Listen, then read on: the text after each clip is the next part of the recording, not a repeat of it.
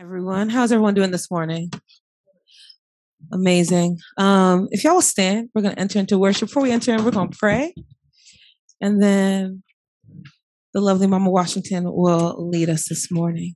Lord, we thank you so much for the opportunity that we get to praise your name. We are so grateful that we get to worship the King of Kings and the Lord of Lords.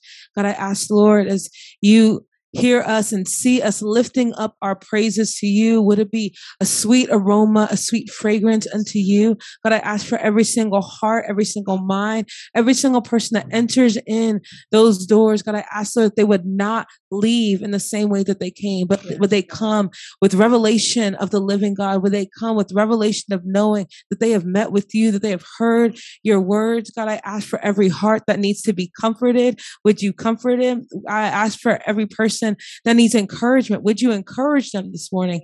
And this morning, as we are going to be hearing about being trained in godliness, God, I ask, Lord, that we would also be challenged, Lord, to dig deeper into your word, dig deeper into relationship with you, Lord, so that we might be about kingdom business. Yeah. That's in Jesus' name I pray. Amen. Amen. Amen. All right. We are coming together to give God praise. Who has a praise for the Lord this week? This week was rough. It was whatever it is, but God is still worthy of praise. Amen. So let's lift our voices with this wonderful old song. And I need to hear the hand clapping. I want to see the praise going up for this uh, wonderful God that kept us another week. And we are here for another Sunday. Amen. Amen. All right. I love to praise him. I love to praise his name. I love to praise him. I love to praise his name. I love to praise him. I love to praise his name. Oh, oh, oh, oh. I love to praise his holy name. I love to praise him. I love to praise his name. I love to praise him. I love to praise his name. I love to praise him. I love to praise his name. Oh, oh, oh, oh I love to praise his holy name. I love to praise him. I love to praise his name. I love to praise him. I love to praise his name. I love to praise him. I love to praise his name. Oh, I love to praise his holy name. For he's my. He's my rock, my rock, my rock, my sword and shield. He's my wheel. He's my wheel. In the middle of In the, the middle wheel. of the wheel. I know he'll never. I know he'll never, never, never let me down. never let me down. He's just a jewel. He's just a jewel that I have that I have found. Oh, hallelujah. Hallelujah. Hallelujah. Hallelujah. I love to praise his name. Oh, hallelujah. Hallelujah. Hallelujah. Hallelujah. I love to praise his name. Oh, hallelujah. Hallelujah. Hallelujah. Hallelujah. I love to praise his name. Oh, oh, oh, oh. I love to praise his holy name. For he's my my rock, my rock, my rock, my sword and shield. He's my wheel. He's my wheel. middle In of the the middle wheel. of the wheel. I know he'll never, I know he'll never, never, never let me down. never let me down. He's just a jewel. He's just a jewel that I have that I have found. Oh, hallelujah. Hallelujah. Hallelujah. Hallelujah. Oh, I love to praise his name. Oh, hallelujah. Hallelujah. Hallelujah. Hallelujah. I love to praise his name. Oh, hallelujah. Hallelujah. Hallelujah. Hallelujah. I love to praise his name. Oh, I love to praise his holy name. I love to praise him. I love to praise his name. I love to praise him. I love to praise his name. I love to praise him. I love to praise his name. Oh, I I love to praise his holy name. For he's my rock, He's my rock, my rock, my rock, my sword and shield. He's my wheel. He's my will middle in of the the middle wheel. of the I know he'll never, I know he'll never, never, never let me down. never let me down. He's just a jewel. He's just a jewel that I have that I have found.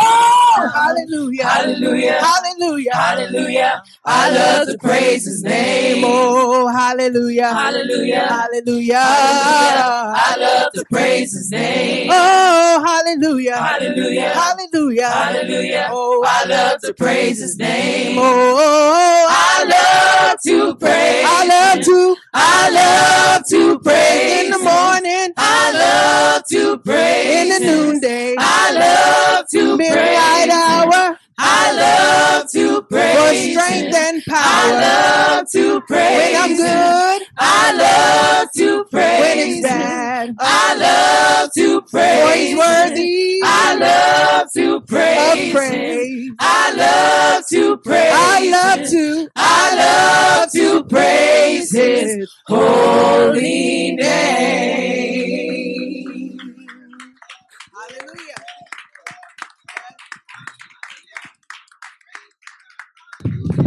Amen. Praise the Lord. Praise the Lord. I was glad when they said unto me, Let us go into the house of the Lord. Is anybody glad to be in church this morning? But whether you're glad or even a little bit sad, you are in the right place at the right time. So while you're standing, turn and greet your neighbor and encourage them and let them know that they are in the right place today. So greet one another.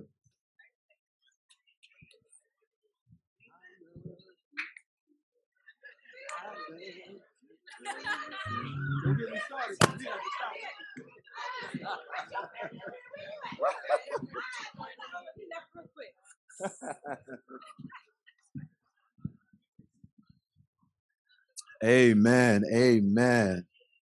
You all may take your seats now. Well, good morning.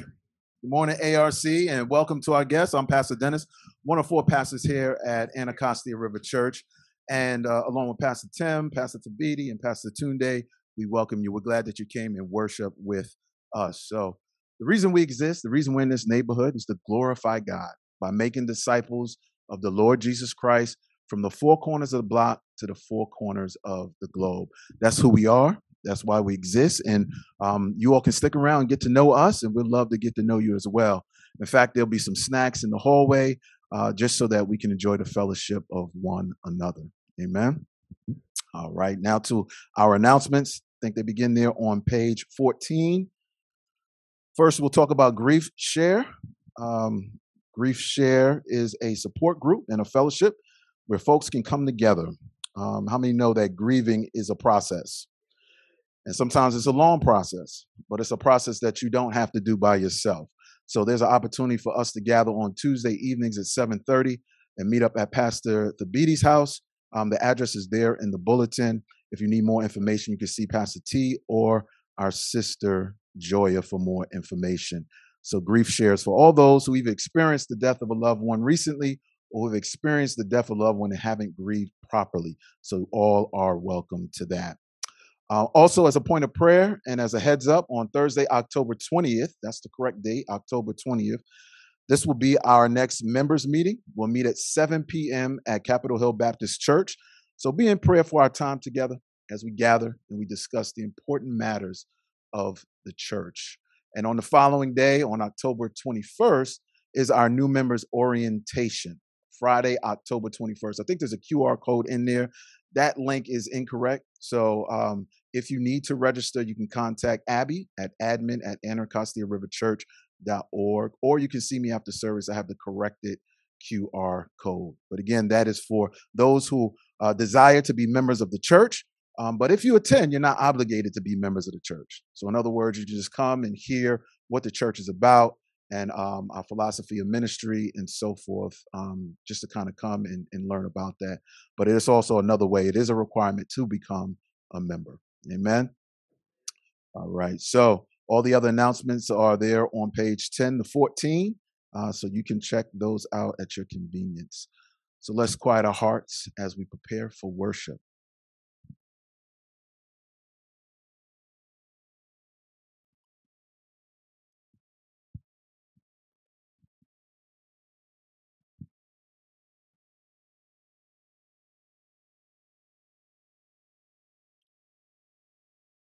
Have you ever been thirsty before, but couldn't find water? In Psalm 42, the psalmist gives an analogy, an illustration of his desire to be with God because he knows that only God can satisfy, only God can restore, and only God can strengthen the soul. Psalm 42, verse 2 says, My soul thirsts for God, the living God. When shall I come and appear before God? When shall I come and appear before God? It's a good question. And for those who have found their hope and trust in the Lord Jesus Christ, we can appear at any time and at any place. We can approach his throne of grace in our time of need and there find mercy and grace that will satisfy our souls. So, throughout our service today, consider two questions What is your source? And what are you after? What is your source? And where are you looking? The next song is a testimony of someone who has searched all over and only found his satisfaction in God. So join me in standing as we continue to worship the Lord and singing.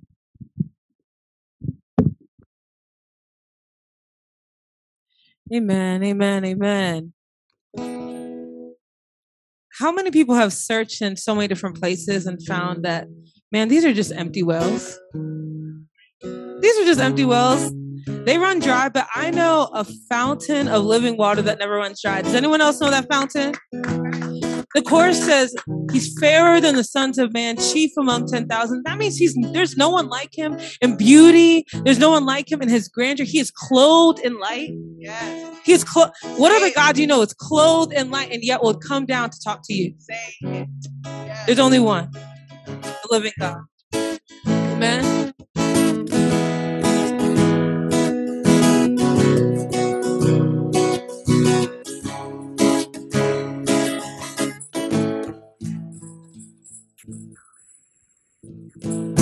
And I could search the whole world through. Come on. And I could search the heavens too. That I would find that only you can satisfy me. I would sing, I could search. And I could search the whole world through.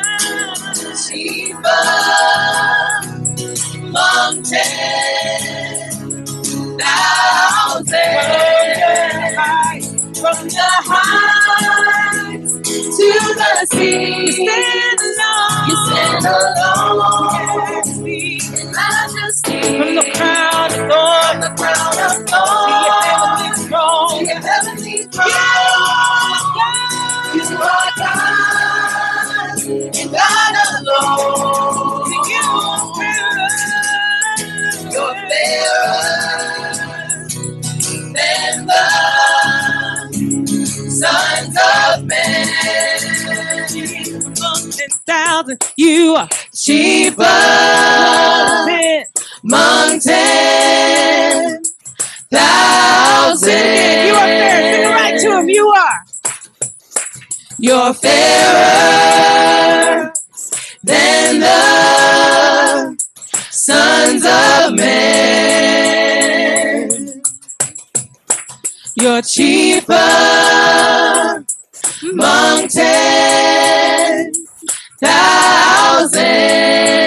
I say, You're the glory and the lifter of my head. I lift my eyes up. I lift my eyes up. You're the glory and the lifter of my head. I lift my eyes up. I lift my eyes up. Help me sing. You're the glory and the lifter of my head. I lift my eyes up.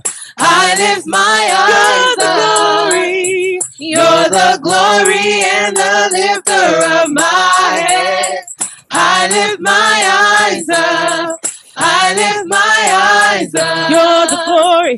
You're the glory and the lifter of my head. I lift my eyes up.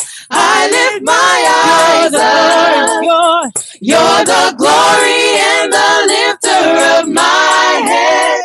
I lift my eyes up. I lift my eyes up to you. Oh, to you.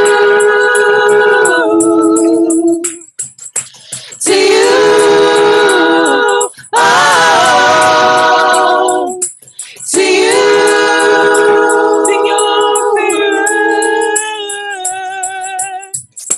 You're fairer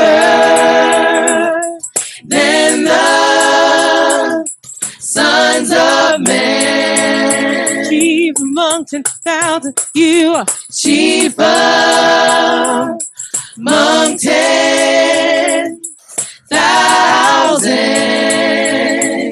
you're fair. You're fairer than the sons of men. Chief among ten thousand, you are Chief among ten thousand. Amen. Let's just give the Lord a hand clap. Let's praise Him this morning. There is no one like Him, none in heaven, none on earth, none below the earth, none can compare to Him. It's Christ and Christ alone. It's Christ and Christ alone. He is our chief cornerstone. There's no one like him. There's no other name by which we are saved on heaven, on earth. It's just him. It's Jesus. That's it. That's it. That's it. So let's just say thank you. Thank you. Let's just say thank you, Lord. He didn't have to come and robe himself in flesh, but he did. He did. So we're going to continue to sing these songs in Christ alone, cornerstone. Let's just reflect on that truth of the cross, the truth of salvation.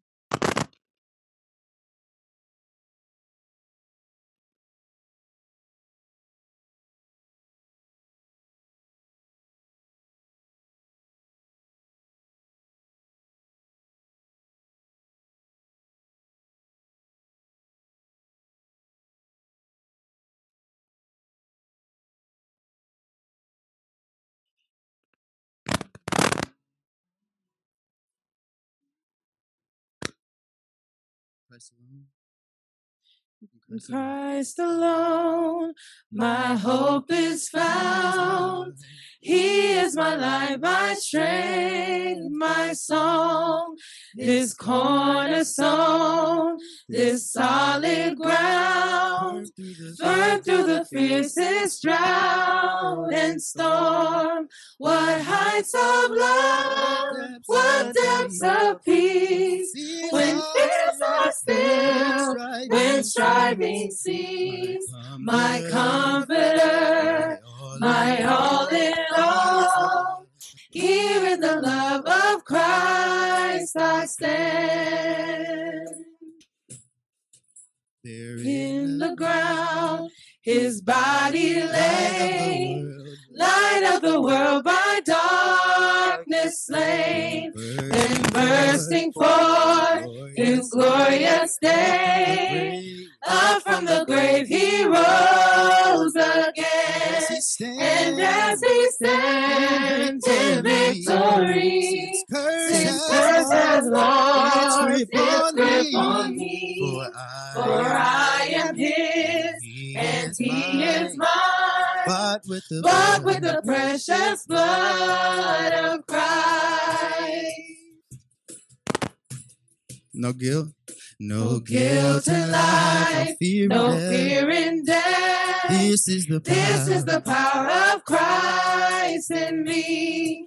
From life's first cry to final Jesus breath. commands. Jesus commands my destiny. No power No in power hell. No schemes No of man of man can ever pluck me from his hands till he till he returns. returns. Calls or oh, me calls home, me here in the home. power. Here in the power of Christ I stand. to go from no guilt, no, No guilt, guilt in no life, fear, no in fear death. in This is the power. This is the power of Christ in from me. the life's From first life's first to cry till final breath. Jesus commands. Jesus commands my destiny. No power No in power hell. hell, no scheme of man. No power, no power, of hell, no schemes no of scheme man, of man. no power in No hell, power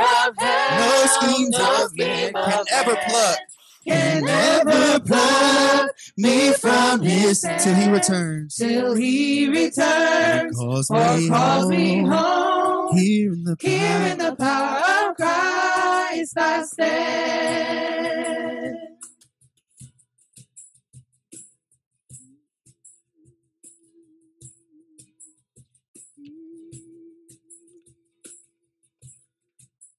Christ alone, cornerstone, weak made strong in the Savior's love. Through the storm, He is Lord, Lord of all. Can we sing that again? Sing Christ, Christ, Christ alone. alone, cornerstone, Weak made strong, weak made strong in the Savior's love.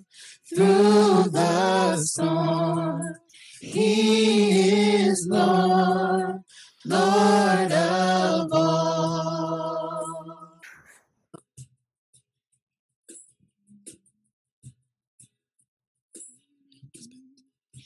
My hope is built on nothing less than Jesus' blood and righteousness. I dare not trust, I dare not trust the sweetest frame, but holy trust in Jesus. but wholly trust in Jesus. Let's do that again. Sing, my hope is built. My hope is built on nothing less than Jesus' blood. than Jesus' blood and righteousness.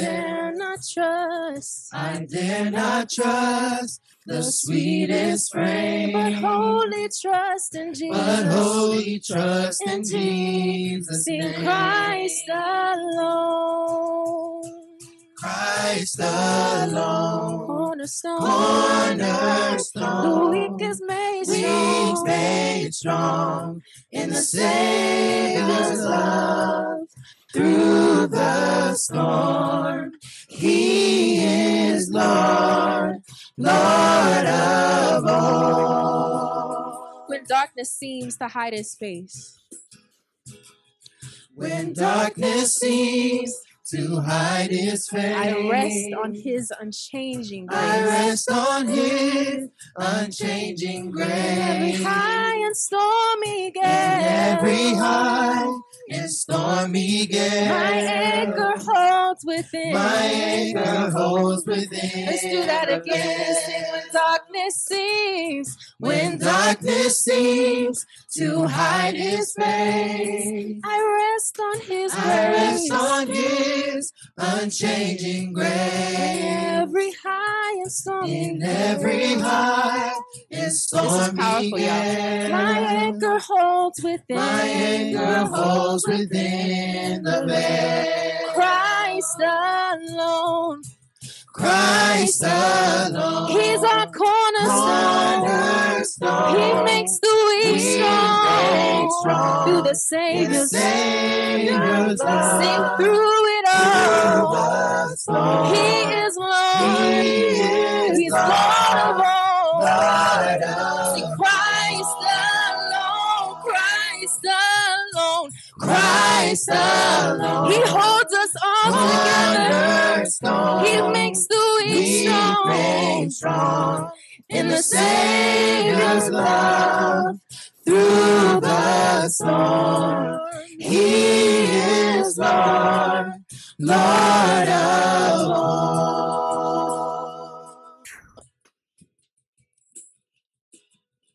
When he shall come with trumpet sound, oh, may I then in him be found, dressed in his righteousness alone, faultless to stand before the throne. Let's do that again. When he shall come with trumpet sounds. Oh, may I then in him be found, Trust in his Just in righteousness. his righteousness alone. Faultless to stand before the throne. We're just gonna pause here for a second. Because I really, really want us to to to not move past these mm-hmm. words.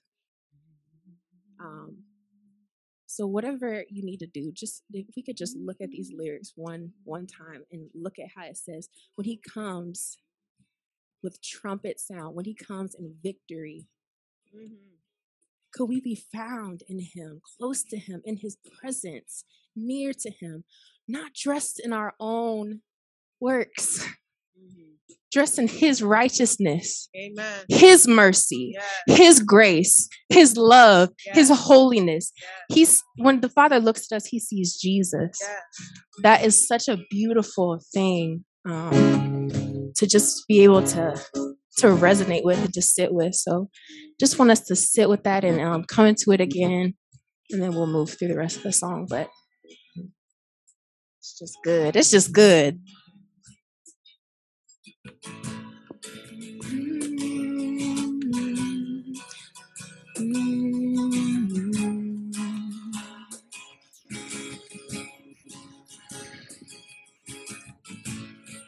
All right, church, let's lift that up together. When he shall come.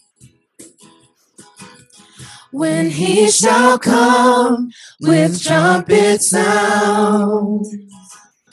Oh, may I then in him be found, Dressed in his righteousness. just in his righteousness We stand alone. faultless. Faultless we stand before the Sing Christ alone. Christ alone. Christ alone, cornerstone, weak made strong in the Savior's love through the storm. He is Lord, Lord of all. Sing Christ alone.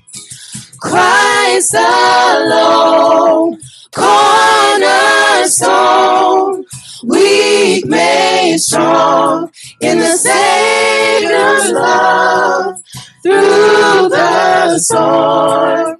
He is Lord, Lord Sing of through the storm, through the storm, through the storm, through the storm. He is Lord, Lord of all. through the trial, through sing, sing through, through the storm.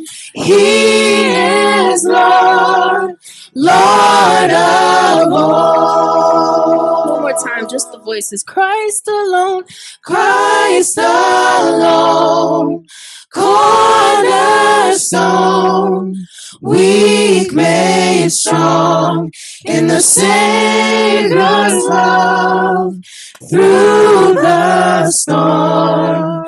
He is Lord, Lord of all. Amen. Amen. Amen. Amen. If y'all will stay standing for the pastoral prayer.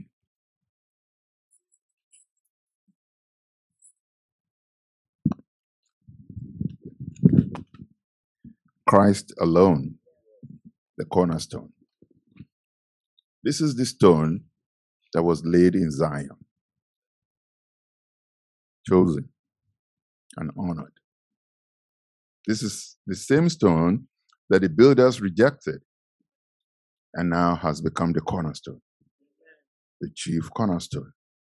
That whoever believes in him, whoever trusts him, shall not be ashamed. Rather than being ashamed, his or her sins will be forgiven. His or her sins will be covered. This is the cornerstone. Jesus Christ, our Lord, who has saved us. He is worthy. Let us look to the Lord in prayer. Heavenly Father, we come to you. We can come to you because you have saved us, because you have called us your own. So we come to you as children because now you are our Father. In coming to you, Father, we give praise to you. We praise you for who you are, for what you do. We praise you because you are almighty. There's none like you. There's none but you. You alone are God. Father, you know that we have so many needs, too many to even count. And before we approach you this morning, you already knew what's on our heart. You know already where the shoe is pinching us. You know where we feel pain. You know where we're so disturbed sometimes by the turn of things in our lives. And in this, there's nothing that we can hide from you. Lord, we trust you. We know that you love to show your kindness to us. We pray this morning that you will deliver us from whatever it is that's a problem to us, whether we're struggling financially, whether we're struggling mentally, whether we're struggling with some kind of sin. Oh Lord God Almighty, deliver us. We want to follow you with a clear mind, with honesty, not deceiving ourselves, but laying ourselves there for you to see and work on us. Gracious Father, we pray for those among us who may be sick of one disease or the other, that Lord, you bring healing to them. We pray for women in our midst who are pregnant. Lord, keep them healthy, O Lord. And when it is time for them to deliver, let them deliver without complications. Thereby, all of us can rejoice together with them. Father, we pray for this country. We pray for our government. We pray for people in high places. Father, please bring to them a clarity of mind for them to know what they are doing, for them to know that whatever it is that they do it is because of the people. So, Father, let them be people, men and women, who will stand for righteousness, who will stand for justice. Gracious Father, we don't know what pain they themselves might be going through. We pray, Lord, that in your mercy, you will relieve them of such pains in their lives so that they can concentrate on doing government well for the sake of the people. Gracious Father, we have many ministries in this church, from praise and worship to sound to children's ministry and all other ministries and leaders who are getting close to your congregation to care for them. We pray that you would strengthen them. You will let your power be revealed to your congregation through them. Gracious Father, we submit ourselves to you to lead and guide the way you choose. Only, Father, let us be humble enough to obey you, to walk in the path that you have laid out for us, the path of righteousness and godliness. Let us be careful to follow you. Father, we let us be able to do this with joy, knowing that we're not doing it to win salvation from you. You have already saved us. We're doing this in response to please you, to show, Father, that we are grateful for the work that you have done in us and you're still doing. Father, help us to look to you, to look to your Son, Jesus Christ, as our hope in all that we do. Where some kind of sin seems to be having victory over us, Father, please turn that around. Let Christ be our hope. Let us gain victory over whatever sin, any kind of sin, whatever it might be, Lord, so that we will truly be a people prepared for your Son, Jesus Christ. Gracious Father,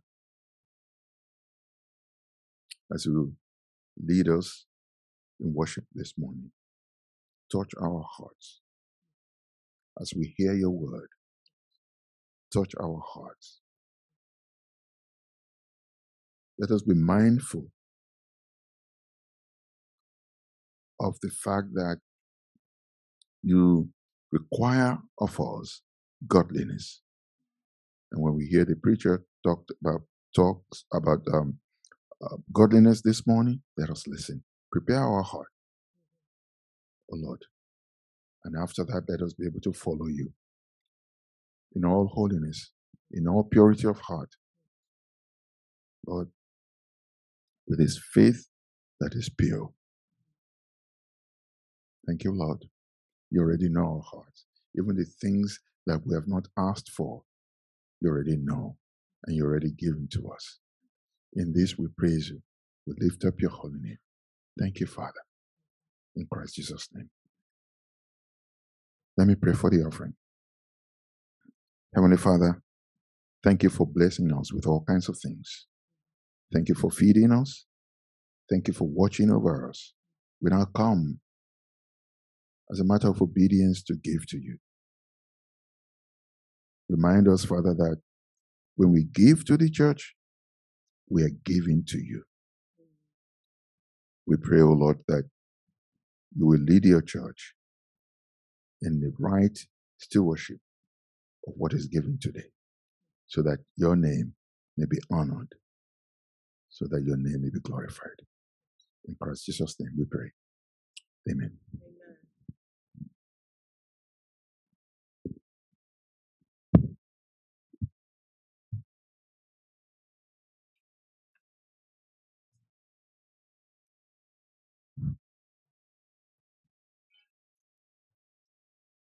We're going to sing one more song, Come Thou Fountain of Every Blessing. We're going to sing a little bit differently than what you guys are maybe normally used to. So as the offering goes by, the little buckets, they're not buckets, but bag, thank you, the little bags as they go by. We're going to stand up one more time. So as it goes by you, stand up and then we're going to sing the song together.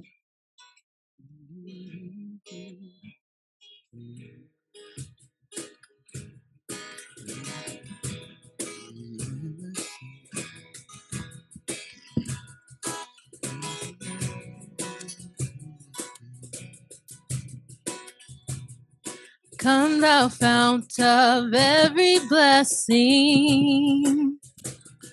Tune my heart to sing thy grace. Streams of mercy never ceasing.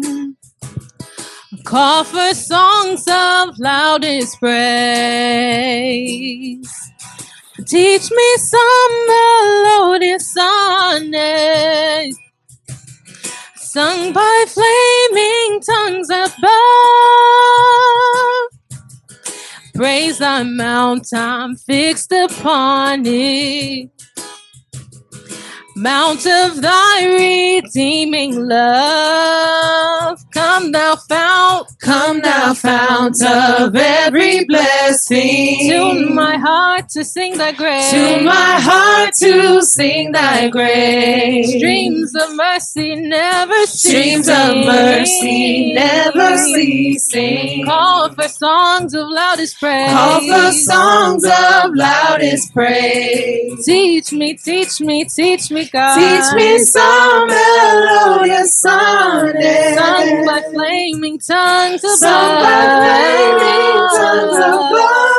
Praise the mountain fixed upon Praise the it. mountain fixed upon it. Mount of thy redeeming love. Mount of thy redeeming love. Here I raise my Ebenezer. Here I raise my Ebenezer.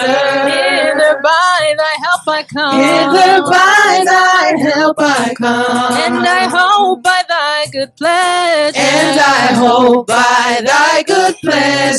Safely to arrive at Safely home. to arrive at home. Jesus saw me when I was Jesus saw me when a stranger. Wandering from the fold. Wandering from the fold of God. He to rescue me from He danger. to rescue me from danger. Interposed his precious blood. Interpose his precious blood. Oh, to grace, how great a debtor. Oh, to grace, how great a debtor. Daily I'm constrained to Daily be. I'm constrained to be. Let thy goodness like a fetter. Let thy goodness like a fetter. My wandering heart to thee. Bind my wandering heart to thee. Prone to wander, Lord, I I'm prone feel to it. wander, Lord, I feel it. Prone to leave the God I Prone love. to leave the God I love. Hear my heart, oh take and Hear my heart, Lord, take and seal it. Seal it for thy courts above. Seal it for thy courts above. Oh, that day free from sin. Oh, that day free from sinning. I shall see Yes. thy lovely face. I shall see thy lovely face. Clothed and then in blood washed linen. in blood-washed linen. How I'll sing thy sovereign grace. How I'll sing thy sovereign grace. Take my ransom, Lord. Lord, no longer tarry. No longer tarry, Lord. Take my ransom soul away. Send thine angels now to Send thine angels now to carry me to realms of endless me day. to realms of endless day. Take my ransom, Lord, come. Take my Lord, no longer tarry. Take my ransom soul away. Take my ransom soul away. Send thine angels now Send thy angels now to carry me to realms of endless days. Me to realms of endless days. Endless day, endless day, endless day, endless day, endless day, endless day, endless day, endless day. Take me, Lord, endless day, endless day. Endless days. Take me, Lord. Endless days. Endless days. Endless days. Endless days. Endless days. Endless days. Endless days. Endless days. Endless days. Endless days. Endless days. Endless days. Endless days. Endless days. Endless days. Endless days. Endless days. Endless days. Endless days. Amen. Amen. You can be seated.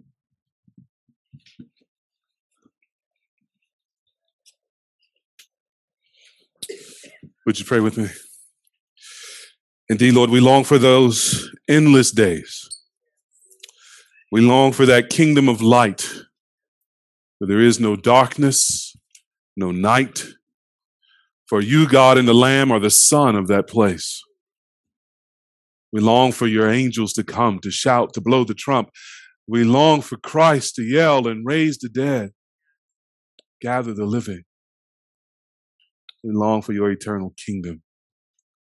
Will there be no more hunger, only satisfaction? We pray, Lord, no longer tarry. Come quickly. Come quickly and gather your bride, we pray. In Jesus' name. Amen. Amen, amen, amen. A couple things before we turn to God's word this morning. Um, you may or may not have noticed, but um, the building was a little late opening this morning. And so we had some people hustling. The ushers and greeters, the sound team, the praise team, um, just really doubling up, doing double time in order to get us ready for this morning. So if you came this morning and you had a chair and you had a bulletin and you had all the things you take for granted, know that there's some people working behind the scenes who we don't notice. And so we want to give God praise. Give God praise for them this morning. God praise for this morning. Also, if you need a Bible, just raise your hands this morning. Uh, the ushers are prepared to uh, hand you a Bible. There's one up front, a couple of up front here, uh, Sister Jen. Uh, keep them up so they can see your hands. Uh, you'll need this in a little bit as we go through God's Word. We're in First Timothy chapter 4. If you want to go ahead and turn there. If you don't own a Bible, that's our gift to you. Tasha, you own a Bible. You get that back. All right? that's our that's our gift to you. Uh, take it, write your name in it, read it daily. Uh, let the Lord speak speak to you. If you ever want to hear from God, just open His Word. Uh, he speaks through His Word most clearly, and so we we would like nothing more than to give you the gift of God's voice this morning. Uh, church family, a couple other um, ministry opportunities that are going on. I want to make you aware of. I want to first invite uh, my sister Ashley to come on up. Y'all welcome Ashley. Um, talk about a couple things here.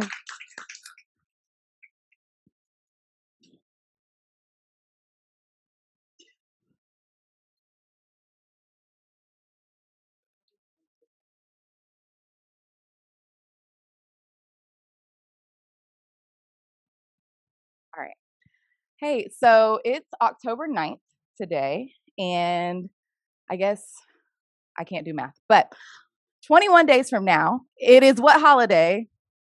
Halloween. Okay. And some of us celebrate that in our Christian freedom and love that. And some of us are like, no, don't want that. Um, wherever you fall, you can dismiss yourself from this announcement or you can embrace it. It's up to you. So, um, a couple of years ago, I was in a um, a, a program called Downline, and we were told uh, we moved into neighborhoods, and they were like, "Hey, what if you thought differently about Halloween?" And I was like, "Tell me more." Um, and so they were like, "You know, what if you saw it as an opportunity? It's the only time that your neighbors are going to come knock on your door versus you trying to meet them. And what if you saw that as an opportunity for outreach?" And they encouraged us to actually plan ahead. And they were like, hey, you should like, you want to be the best house on the block. And I was like, okay, what does that mean? And some people literally like went all out, turned the side of their house into like um, a movie theater, used a projector screen, set out hay bales, let kids come and families come and sit and do that. That's a lot. But if you want to do that, we encourage it, go for it. Uh, but other people were just like, okay, how do we just put some intentionality around it? What what feeling do we want kids and families to feel as they come to our house to um, to interact with us? And so they encouraged us to think of outreach as a long game and not necessarily a short game. And so it wasn't like what I don't want you to hear. I mean, if the Lord tells you to do this, by all means, but if he doesn't, don't. Um, I don't want you to hear like every kid that comes to me, I have to like stop them and give them a track, walk them through the track, and give them bad candy. Um, we don't want to do that.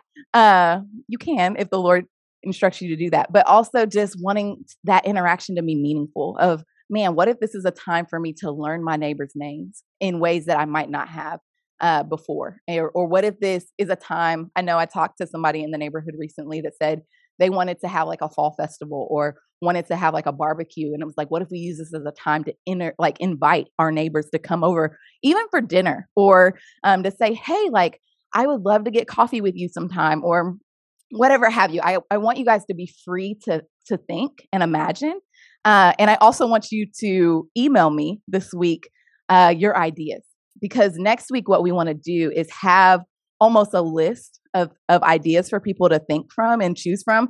Some of us are really creative, some of us struggle in that area. And so, why don't we be a family and help each other? Uh, sounds good. And so, email those to me. That's one thing I want you to think about.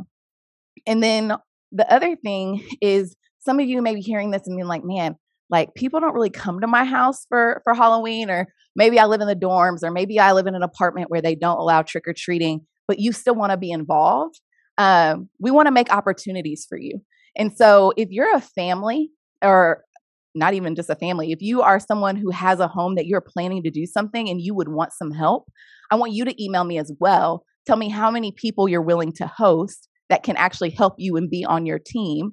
And then I'll have that sign up next week as well. So if you're in college and you're just like, man, I would love to go trick or treating with a family, or I would love to. Uh, I know the Jimmy ones are Daniel's like, what are we doing? um, Coley told me that they're going to be passing out candy with their kiddos. Well, there's four kids. And so, how about you go sit and hang out with them for um, just an evening? And that's an opportunity for you to get to know one another as members, uh, but also to get to do something well for the community as well. So, if you have questions, um, come see me. Also, lastly, if you're like, I don't live in Southeast, but I would really like to help some neighbors that live in Southeast to reach their neighbors, come see us because this is a perfect opportunity for somebody to say, hey, like, Ashley, I know you live in Southeast, but you are a single woman that lives by yourself. Can I, as a male, come help you meet some of your male neighbors and make some of those relationships? The answer is yes. And so, um, there are just plenty of opportunities. I want you to prayerfully think about what those are and maybe what God is calling you to. Uh, the last thing I say, I'll say is give out good candy, y'all. Um, you don't want to, you you know, when you were a kid, you was like, we love that house. They get out the big candy bars, or you know, they they let us. I know Miss Christie is like, you can have five pieces, and they're like, ooh, I get to choose my five pieces. And so, give out good candy, do fun things, um, and see it as an opportunity. The last thing, um, I know I said that was the last thing, but even if it's a GroupMe opportunity where you're like, I just want to get my neighbor's phone number so we can start a GroupMe in our neighborhood and that be one step. So again, think long long haul of these people live right next door to you. And so this can just be an introduction. And so email me what you're thinking. Um, email me if you are willing to be a host family. Uh, and next week we'll have a sign up and also a list of compiled things that you can do. So that's all. Thank you.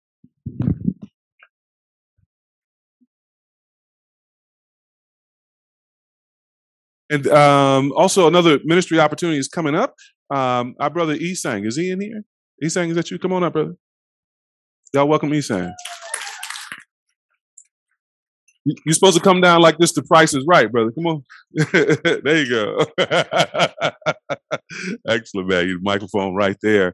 Um, so you you're you're got something happening. Is that this week? I'm glad you told me. I'm glad you what you what you got going on this week, brother. Getting married this week. Amen. Amen. Amen.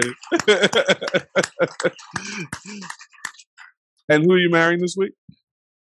Miss Zenas Tully Okalawan. All right. All right. Excellent. And Zenas isn't here this morning. Is she already at the altar? She waiting on you at the altar? What's going on? She's just chilling there till Thursday till I get there. Amen. Amen. So Thursday this week, you and Zenas are getting married. Praise God. Um, tell us, brother, um, yeah, what happens after that? Yeah, some other sort of life changes happening for you and Zenas. Yeah, so a couple weeks after we get married, we will be moving to Atlanta. Yeah, so you, you lost us there, right? We were like, we was all happy, then we are like, ah, uh, nah, boo, boo, boo, boo, yay for the wedding, boo for the move. Uh, so moving a couple weeks after um, the wedding, moving to Atlanta. What takes you to Atlanta? Uh, just planting a new flag. Um, we've both lived in PG County our whole lives. Um, her family's here, my family's here, so we're just like, um, let's try something new. Amen. Let's go somewhere new. Amen. That sounds like you're running away from family. That's not it. You, you, you're running to new opportunities, right. a new chapter, and things right. of that sort. Amen. Uh, give us a couple of ways that we can pray for you guys, brother. Um, well, first of all, I want to say thank you for everybody who has already been praying for us. Um, all the texts, all the messages, all the random Instagram messages and sports clips and new albums, everything. Um, we appreciate y'all. Um, Pastor D, Tarsha, we kind of started this um, journey with y'all, pre-engagement counseling. That meant a lot to us. Um, so thank you. And so just pray that we will be, um, you know, joyous in these next few days. Pray for um, my mom because she's stressing me out. It's a lot going on. Uh, so pray for our parents that they'll be chill and relax and they'll take it easy and you know remind them that we are getting married, not Amen. them again. That's so, right. That's right. So um, yeah, that's pretty much it. I Amen. appreciate y'all. Amen. We we appreciate and love you all. Any practical ways we can help in terms of the move or things of that sort? Yeah, so we'll have a few moving days. Um, I'm not sure when, like October 23rd or through the 25th or something like that. So we'll be sending out texts if anyone's available in those evenings can come on by, help us, you know, load our trailer and stuff like that. Um, I'm giving away random things. She's giving away some stuff. So anyone who needs, you know, some lightly used sneakers or computer monitors for work, things like that. I got some things laying around, so just let me know. Did she tell you she was giving away things? Yes, and I'm making her giving away some things too. So okay, because normally, normally they just give it our stuff, brother. You might be up for the okey doke on that yeah, one, bro. For sure. anyway, well, let's uh, let's give God praise for Isang and Zenas, and uh, let's pray for them this morning. Let's pray. Father, we thank you so much for your good gifts. God, you give us such wonderful, rich gifts. You gave us Jesus, your son, and a kingdom along with him and you've given us the good gift of marriage. And we thank you, Lord, for um, the gift of singleness, and we thank you for the ability to steward that by your grace and to enjoy that by your grace. And we thank you, Lord, for when you call us uh, out of that gift into another gift, into marriage. And we pray that you would give to Isang and Zenas all the joy their hearts could contain. We pray, O oh Lord, that your favor would wash over them um, like a waterfall we pray that you would be continuing to prepare them in these next couple of days to exchange their vows and make their covenant commitment before you. And we pray that all the days of, of dating and courting and, and counseling, those were, Lord, in preparation, not for a ceremony, but for a lifetime. And so we just pray, lay a foundation for them in your word, uh, in the gospel, in Christ, that they can stand on for decades to come. We pray that you would bless their transition to Atlanta. Um, we pray, oh Lord, that you would just go before them and, and, and make room for them in every way, from a home to work to fellowship to a church community, uh, new friendships, Lord, uh, new routines. In all of that, Lord, go before them and provide for them. Father, we just thank you, Lord, for them. We pray for their families. We pray that moms and dads would be chill. We pray that moms and dads would fall back. Let let son and daughter um, rejoice in you and shine. We we pray uh, that the family would learn to to really just adjust the relationship as they become one flesh and to support them and encourage them without intruding upon them. Uh, Lord, give them grace to do that. Uh, we just rejoice and thank you for your good gifts. Bless our brother, bless our sister. Keep them close to your heart, we pray. In Jesus' name. Amen. Amen. Amen. Bless you, brother. Bless you. All right, fam, let's turn to God's word. We're in First Timothy chapter 4. And before we think about our text for this morning, let me see if anyone used that extra week to memorize verses 1 to 5. First Timothy 4, 1 to 5. Anybody want to recite that for us this morning? Everybody looking down like they're looking in their Bible. Come on, look up, make some eye contact. Anybody?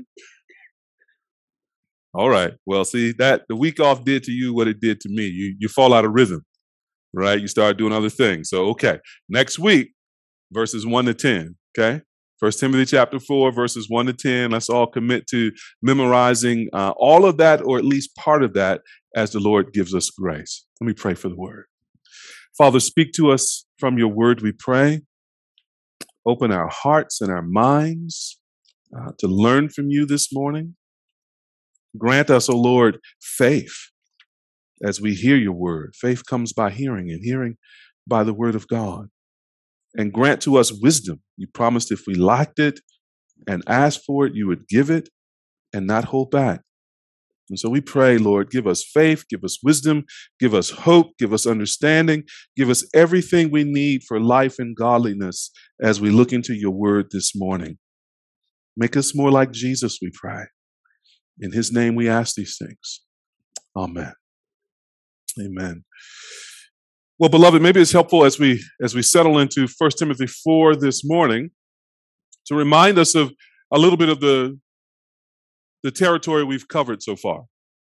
So the apostle Paul has written this letter to a kind of spiritual child in the faith and co-labor in the gospel named Timothy. He's left Timothy in Ephesus, where Paul has planted a church to be the pastor of that church. And in chapter one, he tells us very, in verse three, I think it is, he tells us why he's left Timothy there, right? He has urged Timothy to command certain persons not to teach any different doctrine, right? Now, these persons, we're told in verses six and seven, they, they want to be teachers of the law, yet they don't know what they're talking about. They're making up stuff. Uh, they don't know what they're saying. They're throwing people into confusion. By the time you get to the end of chapter one, uh, Paul names a couple people, Hymenaeus and Alexander, I believe it is. And he says, listen, this is what's happening to those people who are teaching those false things. They've made shipwreck of their faith. So they've heard the truth, they've heard the gospel, but they've gotten sort of enamored with myths. They've gotten enamored with cleverness. And that's drawn them away. That's caused them to swerve from the truth. Now, it's not just a situation where those individuals have hurt themselves spiritually by getting all fascinated with the novel, but they're hurting other people too. By the time we come down to chapter four, Paul then sort of says, hey, in verse one, the Spirit expressly says that in later times, some will depart from the faith, devoting themselves to evil spirits and the teachings of demons, through the insincerity of liars whose consciences are seared, who forbid marriage and require abs- abstinence from um, foods that God created to be received with thanksgiving. And so this effect is not just on the teacher, but it's on the church. The church begins to think wrongly about God's good gifts. They begin to think wrongly about God's creation and common grace, and they begin to live a life of asceticism, denying themselves the good gifts that God gives uh, at, at, in an attempt to be right with God. But that's not the gospel path. That's not the way to life. And along the way, Paul has explained now you should look for spiritual leaders. You should look for elders. You should look for deacons. And chapter three tells us here are the qualifications for uh, elders and deacons. And now, Paul begins to address Timothy directly in verses six to 10. In all of the sort of commands and instructions Paul has given so far, he's, he's given them to Timothy really on behalf of the church to inform the church. So he writes uh, in, in the middle of uh, chapter three or the end of chapter three, he says, Look, I want to come to you, but if I'm delayed, I'm writing these things to you so that you may know how people ought to behave in the household of God. right? So he's been giving Timothy instructions for how to lead the church. And now he comes to address Timothy very specifically and to give instructions to Timothy for Timothy. Now, so he's he's beginning to tell Timothy the pastor's job description, right? Now this applies to all Christians, but if Timothy is going to be faithful in his context, it applies most especially to Timothy. Okay? So if you're thinking about this sermon, you're thinking about verses 6 to 10, there's maybe a question that hangs over these verses. You might frame it a little bit like this. When you're in a city that has pagan religion and myths and false Christian teachers and legalists, when you're in a church that's confused about those kinds of things, and some people are falling away, turning away, and other people are devouring the church and dividing the church, what do you do? How do you handle that? How do you minister? How do you lead through that kind of division and that kind of confusion? Well, that's the that's the point of verses 6 to 10. He tells Timothy that he should be three things if he's going to be a good servant of Christ Jesus in that context. He should be faithful. That's verse 6. He should be fit. That's verses 7 and 8. And he should be focused. Verses 9 and 10. Faithful, fit, focus. That's the sort of posture that Paul instructs Timothy to develop and that God instructs us to develop in these confusing and divisive times. 1 Timothy chapter 4 verse 6. If you put these things before the brothers, you will be a good servant of Christ Jesus, being trained in the words of the faith and of the good doctrine that you have followed have nothing to do with irreverent, silly myths. Rather, train yourself for godliness. For while bodily training is of some value, godliness is of value in every way, as it holds promise for the present life and also for the life to come. The saying is trustworthy and deserving of full acceptance. For to this end we toil and strive, because we have our hope set on the living God who is the Savior of all people, especially of those who believe.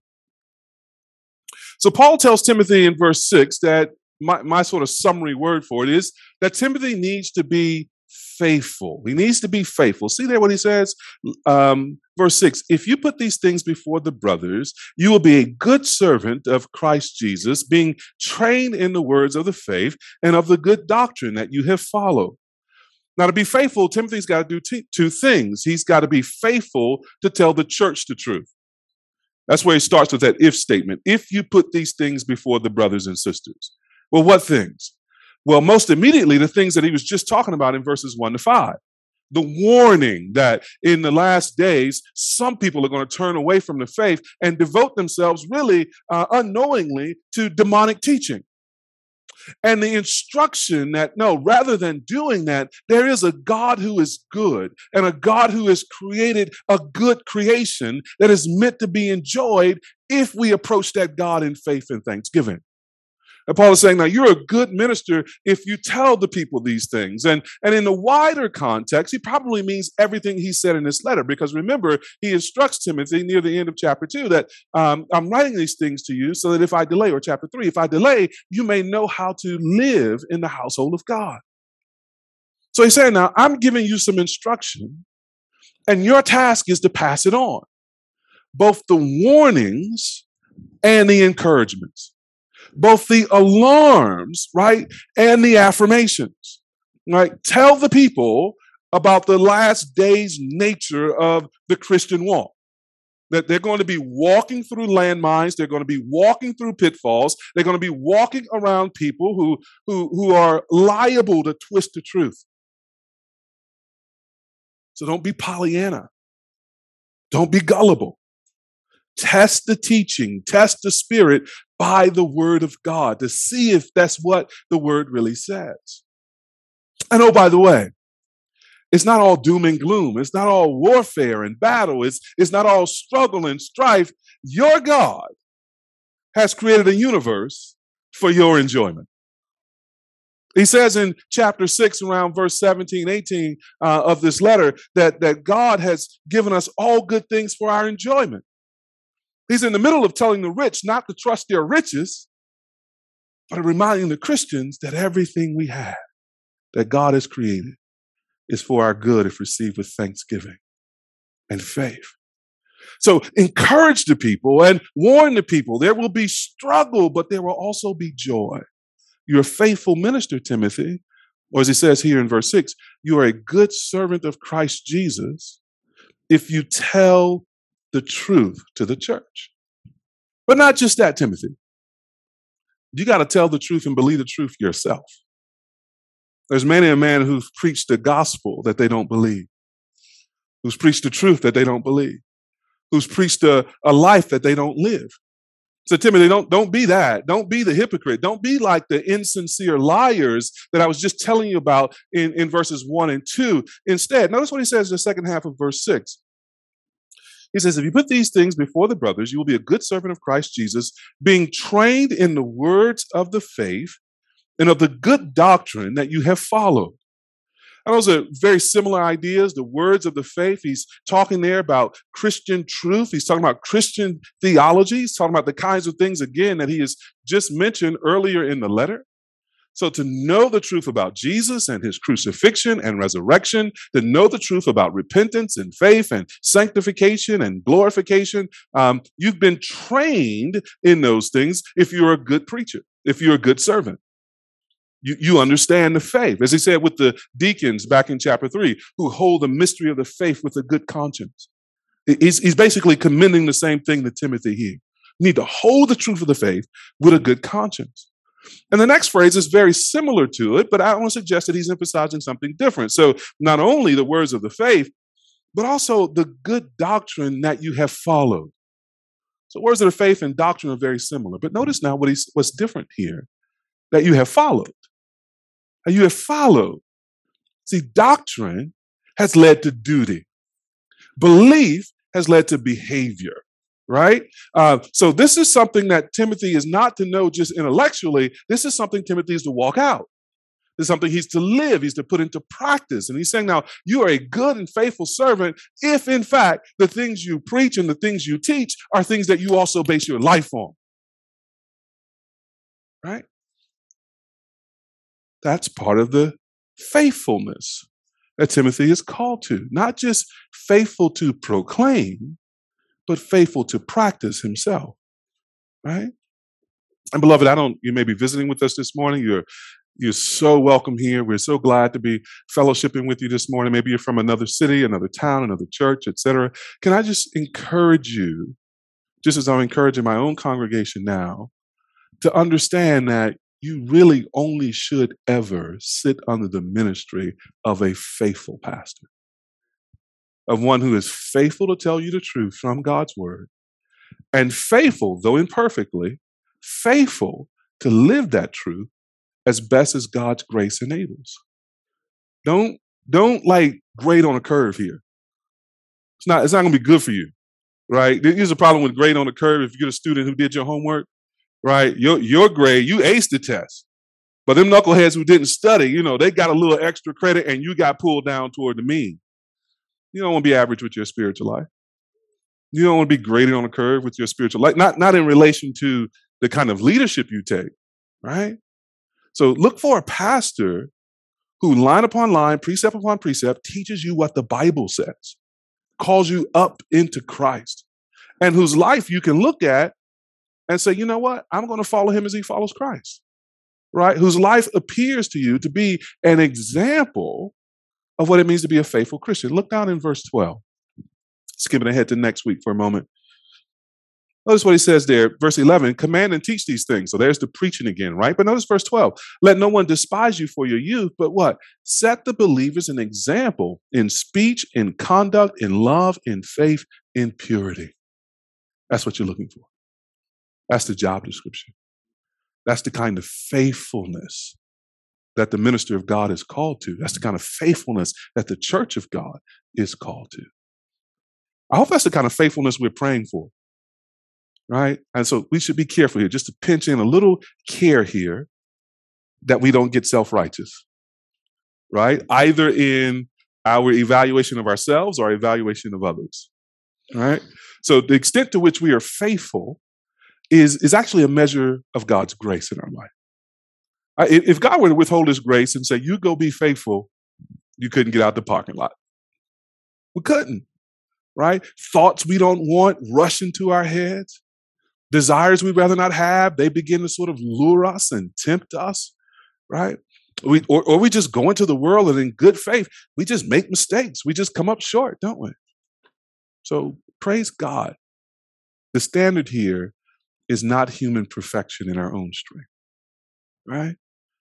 We, we want a grace dependent faithfulness, right? We, we want a, a, a God powered faithfulness, right? And, and we want to hold that same grace out to others, right? As we apply it to ourselves. And maybe we need to uh, learn to apply it to ourselves right? This grace, this kindness of God that we don't deserve, that that teaches us to say no to ungodliness and worldly passions while we live self-controlled, sober, and upright lives, waiting on our blessed hope, the glorious appearing of the Lord and Savior Jesus Christ. That's all grace, right? So, beloved, look for a pastor who's been shaped by this kind of grace pray for more pastors uh, who are shaped by this kind of grace. And as you're praying through the directory, pray for your brother and sister that they would be shaped and motivated and led to faithfulness by this kind of grace that comes from God. Amen. So, if we're going to survive the confusion of our times, if we're going to, in fact, prosper in the midst of confusion and, and division, then we want to be faithful. But we also want to be fit, F I T. We want to be fit. Look with me at verses 7 and 8. Have nothing to do with irreverent, silly myths. Rather, train yourself for godliness. For while bodily training is of some value, godliness is of value in every way, as it holds promise for the present life and also for the life to come. So now, over these two verses, Paul has a, a kind of word picture in mind, a, a metaphor in mind. That word training is the Greek word from which we get our word gymnasium. So Paul's put us in the gym in these two verses, right? And he's saying, listen, there's some training to do. We need to be fit if we're going to be good servants of the Lord Jesus Christ. Now, first of all, you all tell me that if you're going to train for something athletically, if you're going to train to do this or that competitively, then you got to have a good diet. That's what they tell me. So, verse 7 begins with have nothing to do with irre- irreverent, silly myths. Irreverent, meaning um, sort of ungodly, disrespectful to God silly. You know what silly is? It's, it's not serious. It's not worthy of the attention, really, uh, of mature people, of Christians. And they're myths. They are not, they're not truths, right? And again, this has been part of the problem in Ephesus. Ephesus is the, the a city in the ancient world that is home to um, the, the sort of cult of Diana, this pagan religion. It's home to many pagan religions and many, many idols. And Paul is saying that that's silly, irreverent, godless mythology. It is not truth. It is not the true God. It is not um, the gospel. So don't have anything to do with that. That is the cotton candy of the spiritual world. It's all colorful, initially flavorful, but it melts on the tongue as soon as you get it. There's no substance there. It doesn't really nourish. It doesn't really feed. It doesn't really build up. It doesn't give you the nutrients you need to be spiritually fit in a context of so much spiritual confusion. So he says to Timothy here, have nothing to do with that. He says to the church, have nothing to do with that. What are the mythologies of our day? Christian and non Christian. Well, you drive downtown to the arena, just right out there on the corner. You see a bunch of cats with a loud microphone yelling all kinds of things in the name of God, Hebrew Israelites. Just wrong. Wanting to be teachers of the law, but don't know what they're saying. Right? Or what it is they're even talking about. Right? Well, other kinds of myths and things pervade, uh, pervade our day. You know, you turn on the television and It's as frequent as the televisions that we watch, the stations that we watch. You turn over to so-called Christian television, and you'll you'll have someone who'll tell you that God wants you to be wealthy and healthy and rich and promises you prosperity. All it will cost you is $59 for their little prayer cloth. Right? It's mythology. It's irreverent because God has not promised that. It's silly when you think about it. Because how many of us know Christians who are broke? Have faith, but they broke. How many of us know Christians who are sick? They are genuine people of faith. And in fact, you can see it most clearly in the midst of their sickness. Yet they're sick. And that thing gets exported all over the world. But it's irreverent, silly mythology, not the truth of God's word. It is spiritual cotton candy. And the largest television programs feature preachers who are always smiling, great big smiles, get lipstick on both ears, they smiling so hard. And they tell you, this is my Bible. I am what it says I am. I can do what it says I can do. Now, by the way, I actually like that little saying. But if you notice, they actually never talk about what's in the Bible. Silly mythology, cotton candy. It's alarming how much self help stuff passes as Christian. It's not rooted in the Bible. Paul says, have nothing to do with it. Don't even trifle with it. Don't even play with it. Go the other way. Run away from it. That's the that's the McDonald's of religious life. Right? That's the hip hop fish and chicken of religious life. Tastes good now. I like hip hop. I talk look, I like that now. They put that little crack pot on it. It's good. Sharks, whoever, sharks. It's fattening, not healthy. It's fattening, not healthy. Mm, you're sensing a KO conversion. Let's get back to the book. 7b. So instead of that, notice what he says rather train yourself for godliness. Get in the gym, notice, for godliness, for God likeness, for the character of God. Get in the spiritual gymnasium, exercise, press until you are shaped into the spiritual muscles of the Lord Jesus Christ. You can't do that eating cotton candy. You got to get in the gym. Right? You can't do that just out there any kind of way, um, consuming any kind of thing. You've actually got to move on from milk to meat. You've got to move on to the word of God. And you got to feed upon the word. You got to feed upon the truth. You got to then apply the word and apply the truth until you've exercised yourself into godliness. We're going to survive these confusing, divisive times. We got to be fit spiritually fit. Now, notice, Paul gives an explanation. For while bodily training is of some value, that's how it sounds in the Greek, it's like some value. Bodily exercise is of some value. Godliness is of value in every way. Now, here's what Paul is helping us to do understand. We live an embodied life. A human being is a soul in a body. And the body is important. Taking care of the body is important. Paying attention to our bodies is important.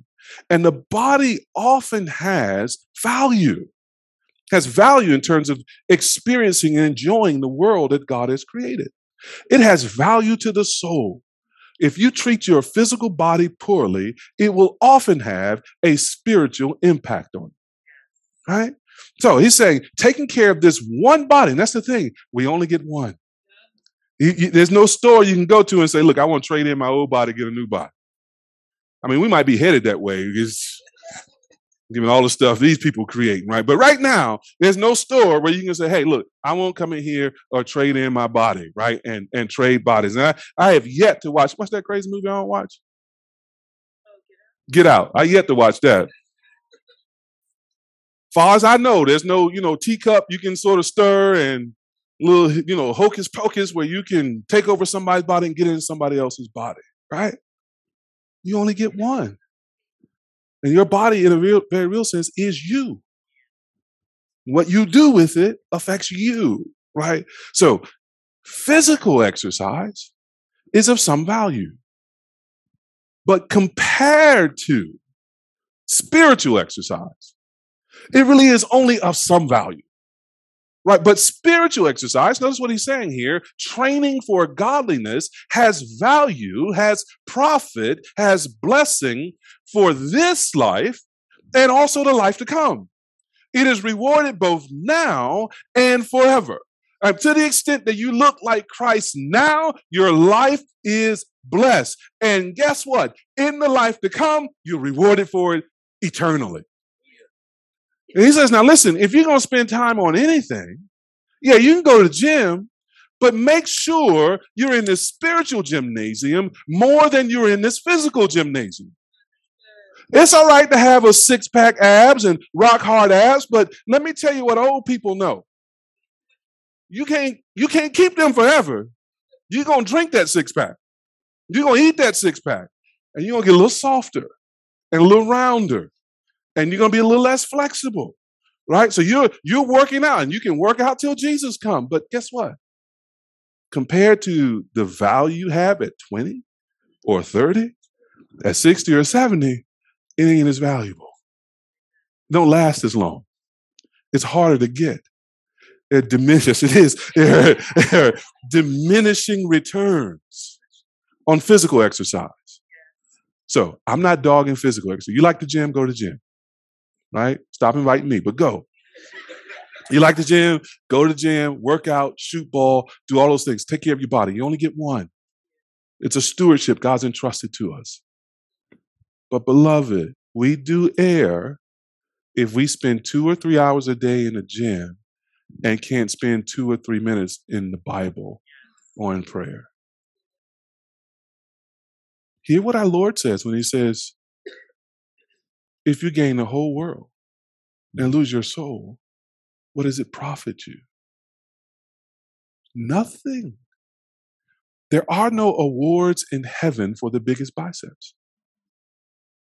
There are no awards in heaven for, from getting down from a 10 to a 6. There, there are no awards. You know, there are no beauty contests in heaven. Everything is beautiful, everything is glorified. We're freed from our sinful notions of beauty. We're freed from our sinful, disordered relationships to our bodies. We are, we are now rightly ordered to God and to ourselves and glorified together with God. All this stuff we're spending so much time on that's superficial will be burned up. And what will be left is what really matters godliness, Christ likeness conformity to the image of our Savior.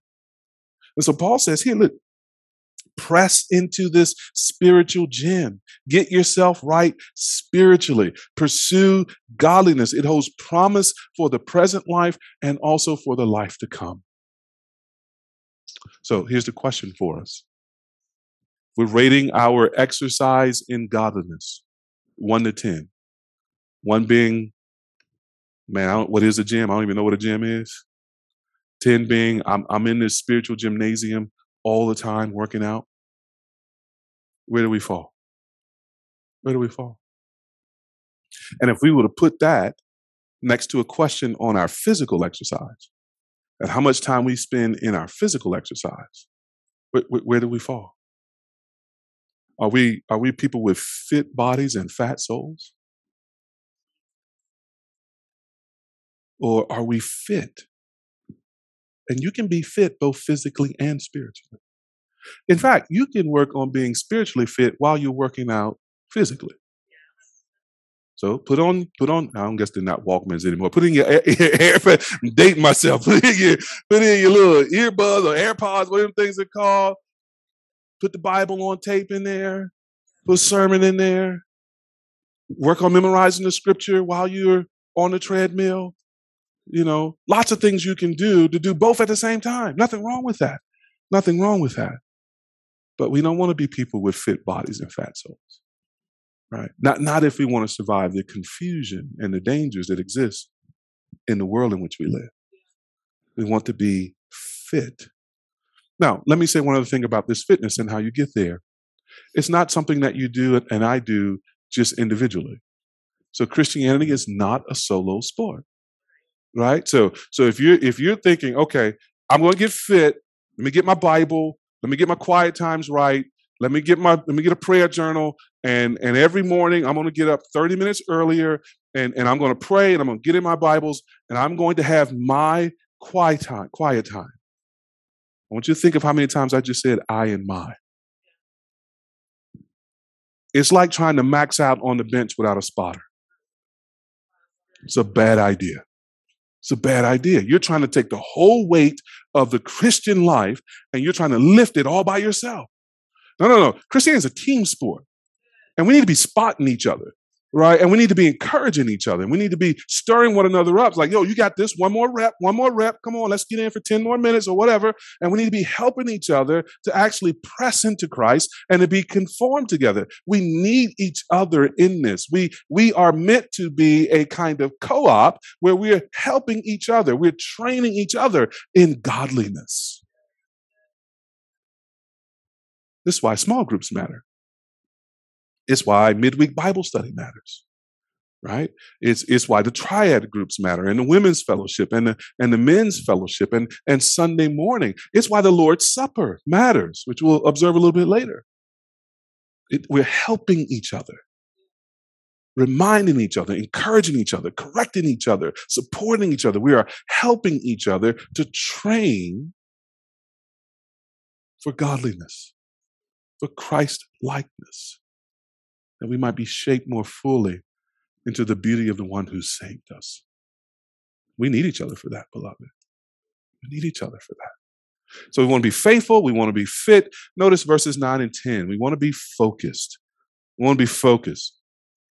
We could be, in some sense, I guess, faithful, and maybe in some sense fit, but actually not focused.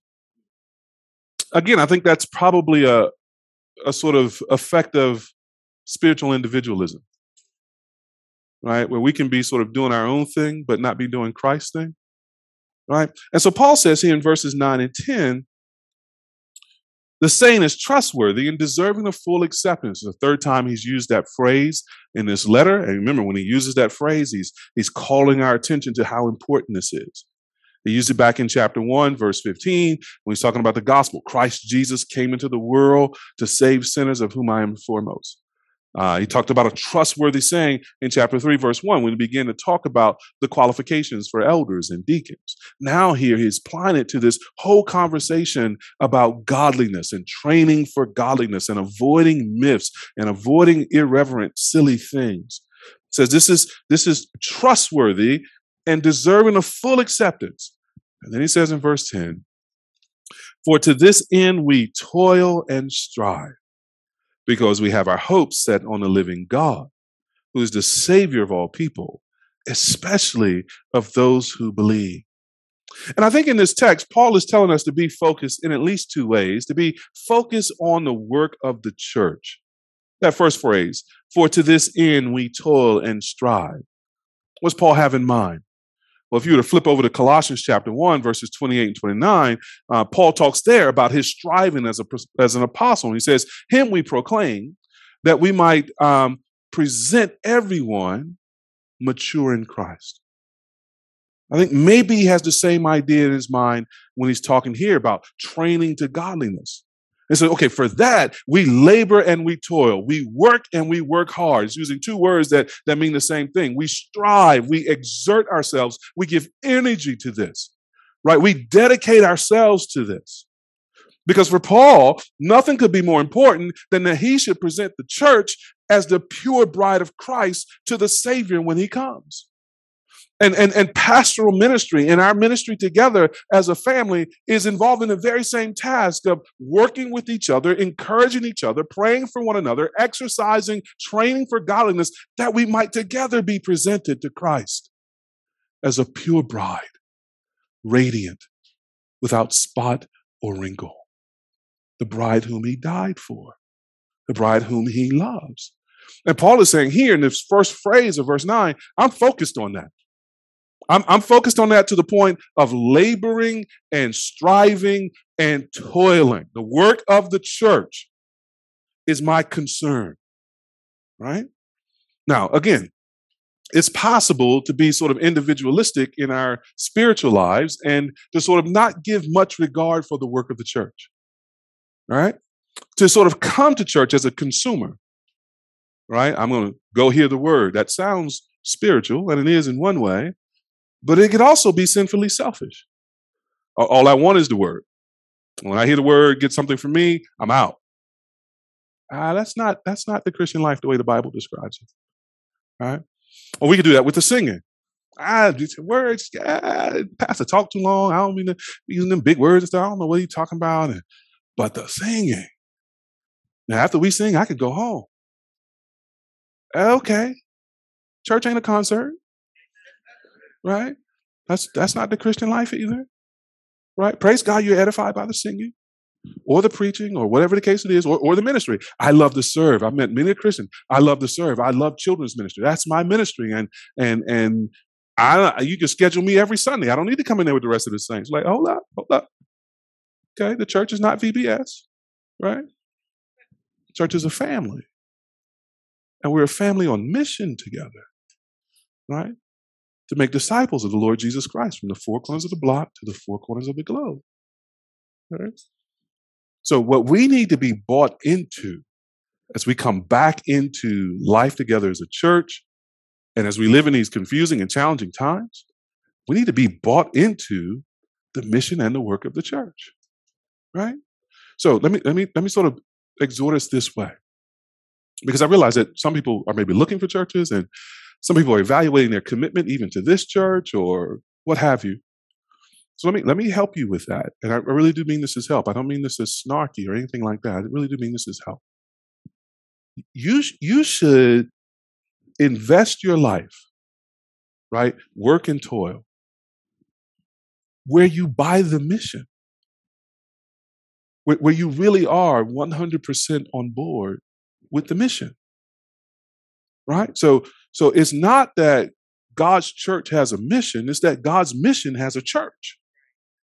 Right? First comes his mission: go into the world, make disciples, baptizing them, teaching them, etc. That's the mission. That's that's what we on the planet for, right?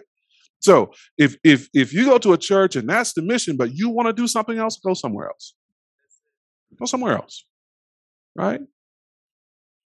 But if you, oh, that's that's what the Christian life is about. That's what I'm about. That's what I want to be a part of. And how does that get fleshed out in this particular local church, right? Um, oh, okay. So we care about the block and we care about the nations. Um, we're, we're trying to sort of show mercy to our neighbors, but hey, we need to receive mercy too. We're trying to be a part of the community. Um, whatever you know, however that gets in flesh, you need to be on board with that for it to be most profitable for you spiritually and for that church right? So if you got a church that says, "Hey, our, our, church is is Hollywood Baptist Church. We we serve the little Hollywood community of Washington D.C. That's fictional community." Right now, some gentrifiers might name one that one day, but right now, that's a fictional community. We serve Hollywood community, Washington D.C. And uh, you know, Hollywood community has these characteristics, and um, we're trying to get into that, right, and make Jesus known in that, and to bear witness to that, and has these kinds of needs, and and and we feel called to be sort of supplying or engaging these kinds of needs. But you don't, you you sort of like, I don't really care about Hollywood. I like the singing, I like the preaching, and and then you get offended because they talk about Hollywood, because that ain't where your heart is, right? Your your heart is in Dollywood, Virginia. Right? Okay, get your body where your heart is and serve Jesus there as an integrated whole, right? That's going to be for your good. That's going to be for the church's good. That's not, again, that's not shade. That's not being snarky. Just when you get that kind of clarity, then you will labor and toil. You will do the work of the church the way the Lord wants you to. But if you're divided, it's just going to be hard for you to do it. And, and the more divided people there are in a church, the more divided the church will be, the harder it will be for the church to get in motion with its mission. Because, you know, you're kind of dragging a dead leg. We need both legs, beloved. We need everybody in the game. We need everybody plugged in. We need to be focused on the work of the Lord while it's day, because the night is coming when no man can work. Now, be focused on the work of the church, but notice now, be focused on the God of the church. We focus on the God of the church. He says, For this end we toil and strive. Why? Why would I toil and strive this way? He says, Because we have our hope set on the living God, who is the Savior of all people, especially those who believe. He said, I'm doing all this work because I'm hoping in God. I'm doing all this work, the work of the church, the work of Christ's mission, because I have set my hope not on a dead God, not on a sleeping God, not on a weak God, not on an expiring God. I've set my hope on the living God, the God, the one true and living God who never dies, who will never die who in fact gives life to those who believe in his son. This is what Paul means when he goes on to say, not only in the living God, who is the savior of all people, especially those who believe. Now, don't get it twisted. He's not saying everybody's going to be saved. And then there's some people who are really saved because they believe. Oh, no, no, no, beloved. He's only saving those who put their faith in the Lord Jesus Christ. Especially might be read something like, let me clarify right? We serve, we have set our hope on the living God who is the Savior of all people. There's one Savior of all of humanity. That's what that means. There is no other Savior.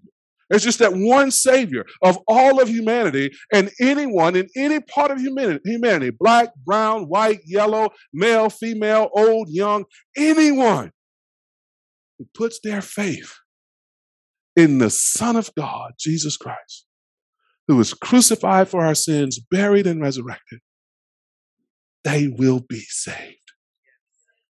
They will be giving life from this living God. That, that's what it is to be saved. It's an amazing thing. We were dead in trespasses and sins, but God made us alive again together with Christ. We, we were dead, cut off from God, but God put his life in us by his spirit we became twice born creatures with a new life. And because it's God's life, it's an indestructible life. Because it's God's life, it's an unending life. Because it's God's life, it is a pure and a holy life. That's been placed in those who believe in the Lord Jesus Christ, who brings us back to this living God. That's the good news of Christianity. Dead people live again through faith in Christ.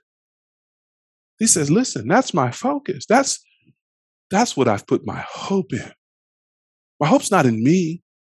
My hope's not in the work that we do for the church, the laboring and striving. My, my hope's not even in my spiritual exercises. Do I want to be as godly as I can be? My hope's not even in my evaluation of my own faithfulness. Over in 1 Corinthians chapter 4, Paul says something like this. He's like, Look, I ain't worried about y'all judging me.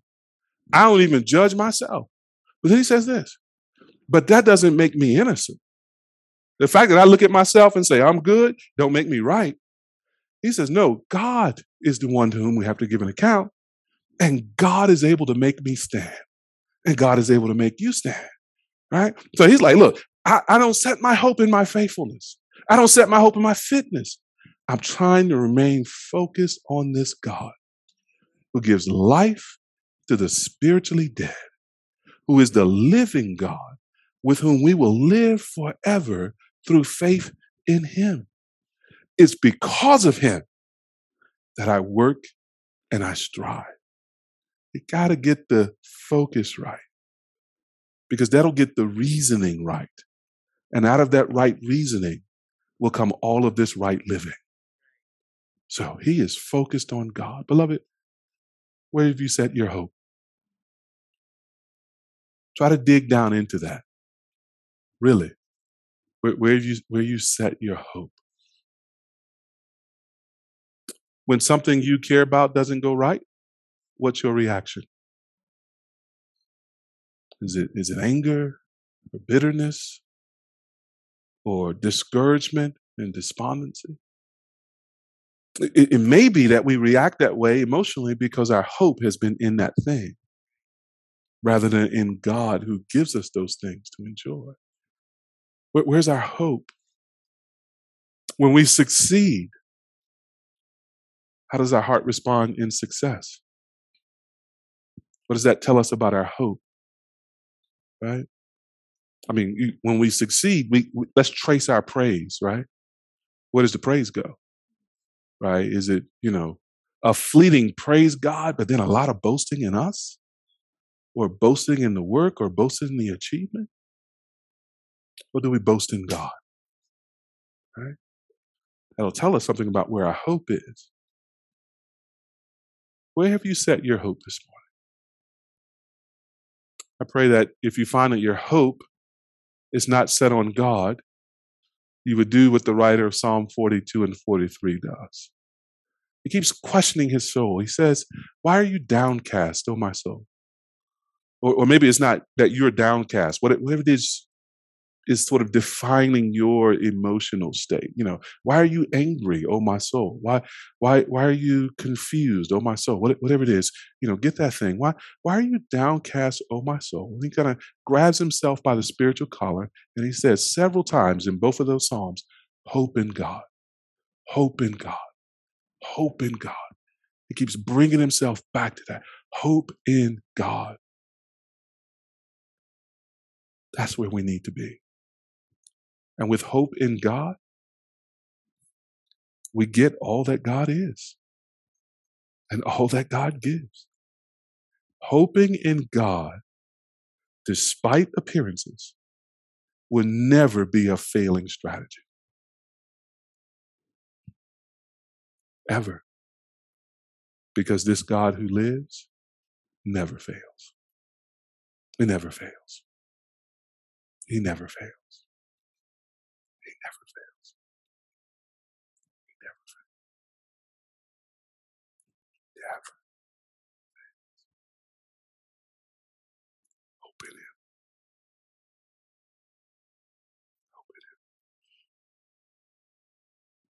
Together.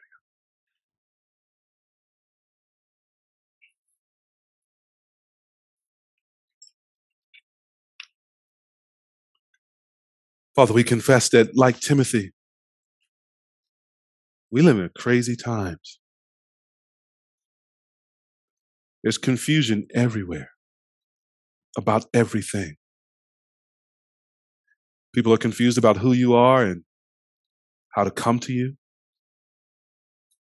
People are confused about what life is for, how to live it. People are, are sincerely and genuinely confused even about their identities. Lord, in the midst of this confusion, we pray that you would give you give your church and give the world clarity, rooted in the truth, rising from your heart. Give us clarity and conviction. And help us to set our hope on you, the living God. Maybe there's one here this morning who needs to do that for the first time. They realize that they are hopeless and without you. Lord, help them to place their hope in you, knowing that hope in you will never fail, that you have promised in Jesus that you would make them new creatures, give them eternal life. Your life would be placed in them through faith in Jesus, and you would wipe away all of their sins and all of their disobedience, and you would count them righteous. Let them know that. Let them hold that truth for themselves with genuine faith this morning. Give them clarity that Jesus died for them and rose again, that they would have eternal life. And for those of us who have believed, Lord, let us not wander away into irreverent, silly myths, Lord, but rather give us grace to train for godliness to really exert ourselves to be like you. This life that you have placed in us, let us do the work of removing things that, that keeps it bottled in us, but let us remove those things so that that life might express itself more fully. They might just burst out through us onto the world. Let us have hope, Lord, for, for spiritual fitness, for the for victory over sin, for perseverance in the midst of doubt, um, for for humility uh, at all times. Lord, let us have hope that you would work in us what we need most to be like you.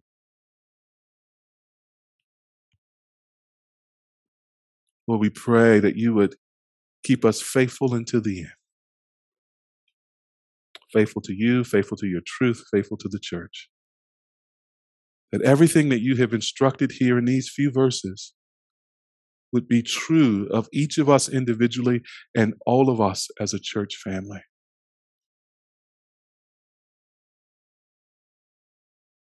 Lord, by your grace and your power, do this work in our souls, we pray. Let us have fit bodies, but more importantly, fit souls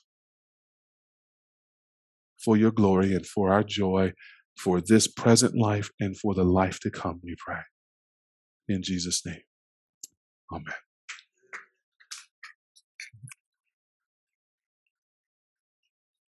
We praise God for His word, and we praise God for His presence with us in all things. And He has been kind to leave us a reminder of his presence with us, uh, for us to, as it were, re dramatize from time to time. And that reminder is the Lord's Supper. Uh, the supper uh, is a meal. In the early church, it was a literal, an actual meal um, that the Christian community would eat together uh, in order to remind themselves of Jesus' sacrifice for them and remind themselves of what they could anticipate in Jesus' coming and his kingdom, because he promised that he would eat this meal with us in the Father's kingdom. Uh, this meal is actually a, another way of preaching the gospel, right? He says, as often as we do this, we do proclaim. We proclaim, we remember his death until he comes again. And so, this is one place where the whole Christian family preaches simultaneously that Jesus is Lord, that he is crucified, buried, and resurrected. We celebrate this because the Lord instructed us to. In Matthew chapter 26, the passage from which we get the phrase the Lord's Supper, he is sitting down with his disciples about to take the Passover meal. And in the midst of this meal, he does a couple of things. He, re- he redefines the meal, not in terms of the Exodus and Moses, but in terms of his own death on the cross for our sins. And, and in the midst of this meal, he, he actually speaks to the disciples' hearts about whether or not they were really with him.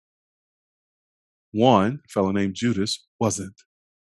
He was exposed in that meal. And so this meal has always had the, the sort of power of exposing for us the weaknesses of our flesh, the weaknesses of our discipleship, not as condemnation, but as another invitation to come get more grace, to feed upon Christ again to be reminded that he's already died for those weaknesses, those corruptions, those sins, and they've already been forgiven, nailed to the cross. And, and we can remember that and go forward in his grace, go forward, in fact, in joy.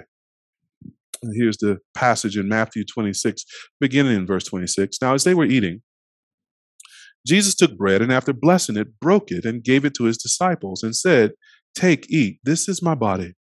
And he took a cup, and when he had given thanks, he gave it to them, saying, Drink of it, all of you, for this is my blood of the covenant, which is poured out for many for the forgiveness of sins. I tell you, I will not drink again of this fruit of the vine until that day when I drink it new with you in my Father's kingdom. For over 2,000 years, Christians have been doing this simple thing of breaking bread, eating it, blessing the cup, drinking it, and remembering Jesus. Now, Paul tells us in 1 Corinthians 11 that we should do this in a worthy manner. We should do this discerning the body and the blood of the Lord Jesus Christ. And in fact, recognizing whether or not we have a part in his body, whether or not we are Christians, right? And he, he reminds us or teaches us in 1 Corinthians 11 that this is, this is really a meal intimately shared between Christ and his people. Right? So it's our practice here to invite Christians who may be visiting with us from other churches who preach the same gospel you heard here, uh, or Christians who may be between churches who, who believe this gospel. Uh, we, we invite you to take this supper with us because we want to reflect the unity of the body of Christ, not just in this local church, but spiritually and universally. But it's also our practice here to encourage those of you who are not yet Christians not to take this meal.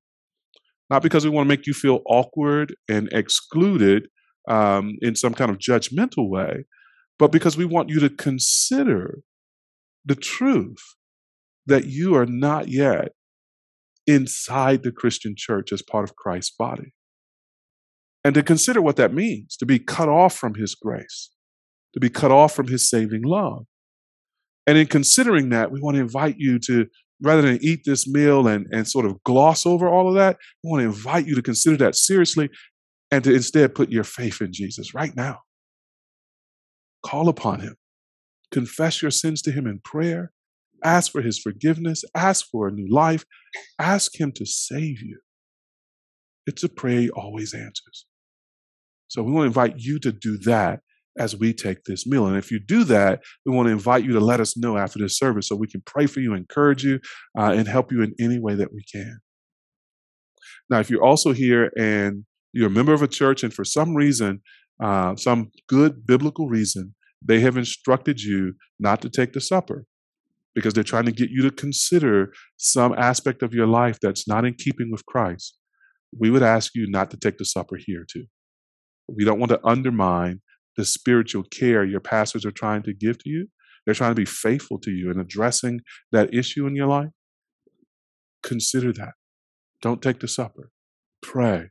Ask the Lord for grace to repent and to walk worthy uh, in a manner worthy of the gospel.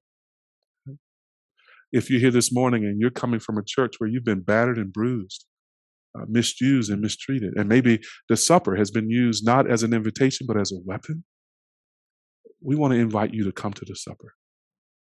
Come hear the Lord say again that you are His, that He gave Himself for you, that He's going to drink this with you in His kingdom and eat with you again in His kingdom. Right? So please don't don't let hurt and harm from other places keep you from the place that Jesus sets, the table that he sets to meet you at. Amen. Well, church family, if you're members of church, on page nine, you'll find our church covenant.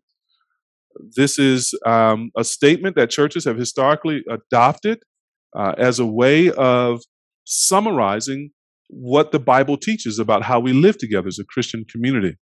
I want to invite us to take a minute this morning uh, to read it quietly and prayerfully. And after you've had a moment or two to, to read through it individually, um, I'm going to lead us in reciting it collectively.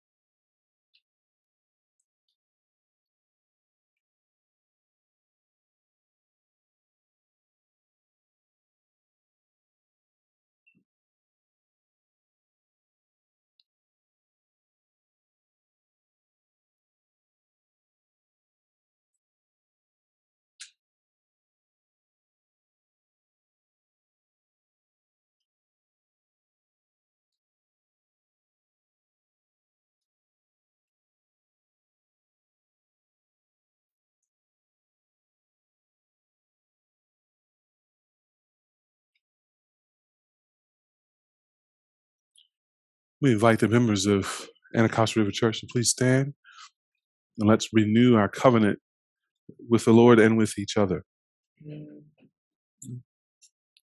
Having been brought by God's grace to repent and believe in the Lord Jesus Christ, we now, in dependence upon his Spirit, resolve to live by faith and so establish this covenant with each other. By God's grace, we will submit to the authority of the scriptures as the final word on all matters of life and doctrine.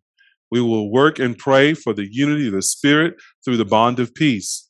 We will be devoted to one another in brotherly love.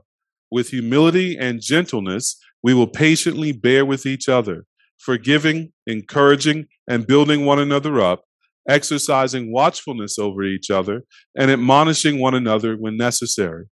We will not neglect to gather together or to pray for ourselves and others. We promise to bring up our children and youth in the training and instruction of the Lord, and by a pure and loving example, to seek the salvation of our family and friends. We will rejoice with those who rejoice and weep with those who weep, helping to carry each other's burdens. We will seek by God's help to live carefully in this world, denying ungodliness and worldly passions. We will strive to live self controlled, upright, and godly lives in this present age as we wait for our blessed hope, the appearing of the glory of our great God and Savior, Jesus Christ. We will defend and maintain an evangelical ministry in this church by supporting and upholding the preaching of the Word of God, the administration of the gospel sacraments, baptism and the Lord's Supper, and the exercise of church discipline. We will contribute cheerfully, generously, and regularly to the support of the ministry, the expenses of the church, the relief of the poor, and the spread of the gospel through all nations. We will, when we move from this place, as soon as possible, unite with some of the church where we can carry out the spirit of this covenant and the principles of God's word. May the grace of the Lord Jesus Christ and the love of God and the fellowship of the Holy Spirit be with us all. Amen. Amen. Please be seated. Has everyone been served who wishes to be served? Okay. Well, again, what we do goes all the way back to the actions of our Savior on the night that he was betrayed. He's gathered together with his disciples and he took the bread and he broke it. And he took the cup and he blessed it. Uh, we want to pray now and ask the Lord to bless these ordinary elements and to make them spiritual food by faith uh, for those of us who feed upon it. Let's pray together.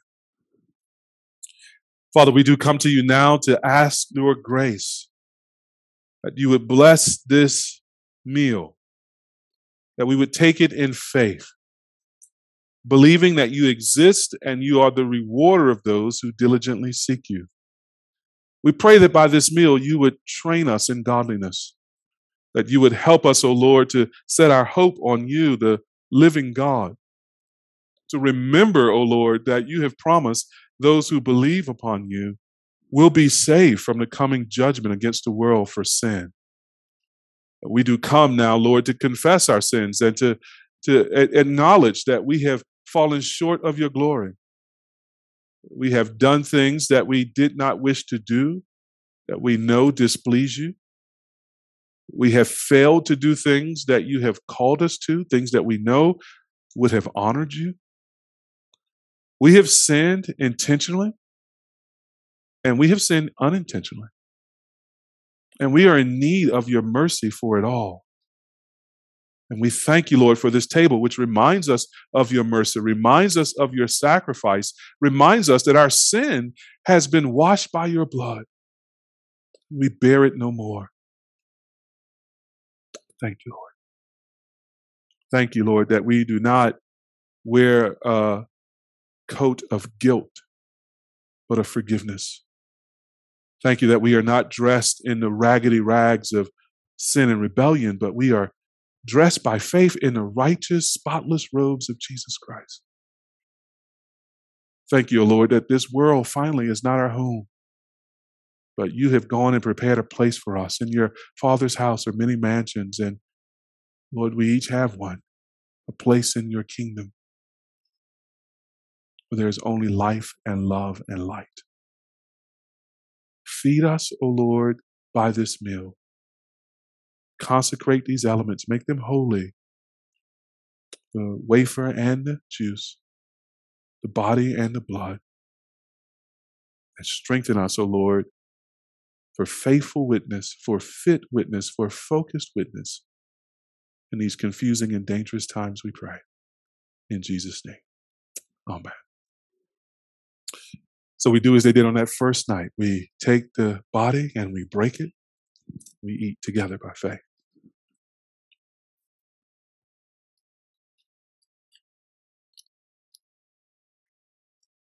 In the same way they did on that first night, we take the cup, symbolizing his blood shed for us. And in faith, we drink it. Let's drink together.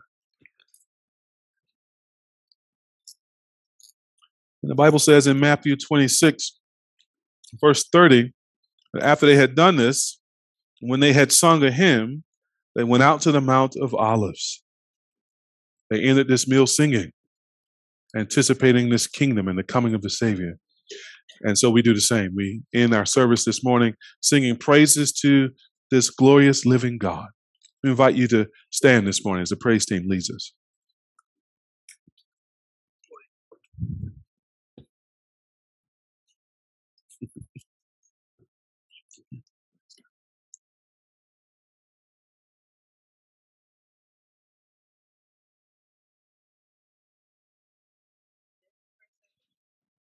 Um, this next song that we're going to sing is called It Is Well.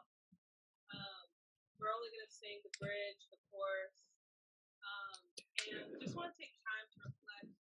Um, Pastor she referenced Psalm 42 at the end of it, this idea of giving hope. Um, and so, whether you want to close your eyes, there's a verse that the Lord continually uses to encourage you. I want to ask you to just reflect Speak to your own soul. It's like it is well, even in the good and the bad, it is well because God is still on the throne. Amen.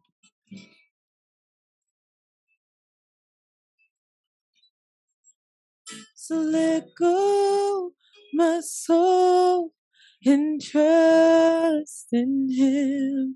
The ways and winds still know His name. So let go, my soul and trust in him. The ways and winds still know his name. So I say, so let go, my soul, and trust in him. The waves and the winds still know his name. Sing so. So let go, my soul, and trust in Him. The waves and the winds still know His name. So we sing it as well. And it is well. It is well with my soul. It is well. It is well.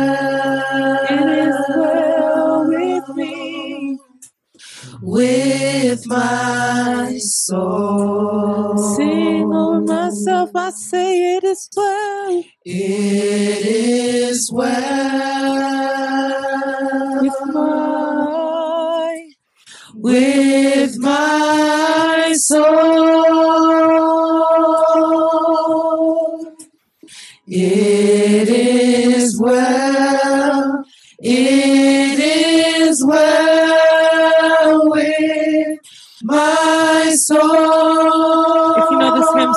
Sing it with us. It is well. It is well, it is well, it is well with my soul. It is well, Lord. It is well. It is well with me. With my Because he rules and reigns over everything. It is well with my, with my, with my, with my soul. It is well. It is well. It is well with my soul. So I'll sing through it all. And through it all, through it all, my eyes are on you.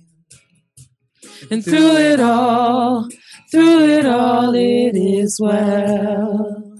In every season, through it all, through it all, my eyes are on you.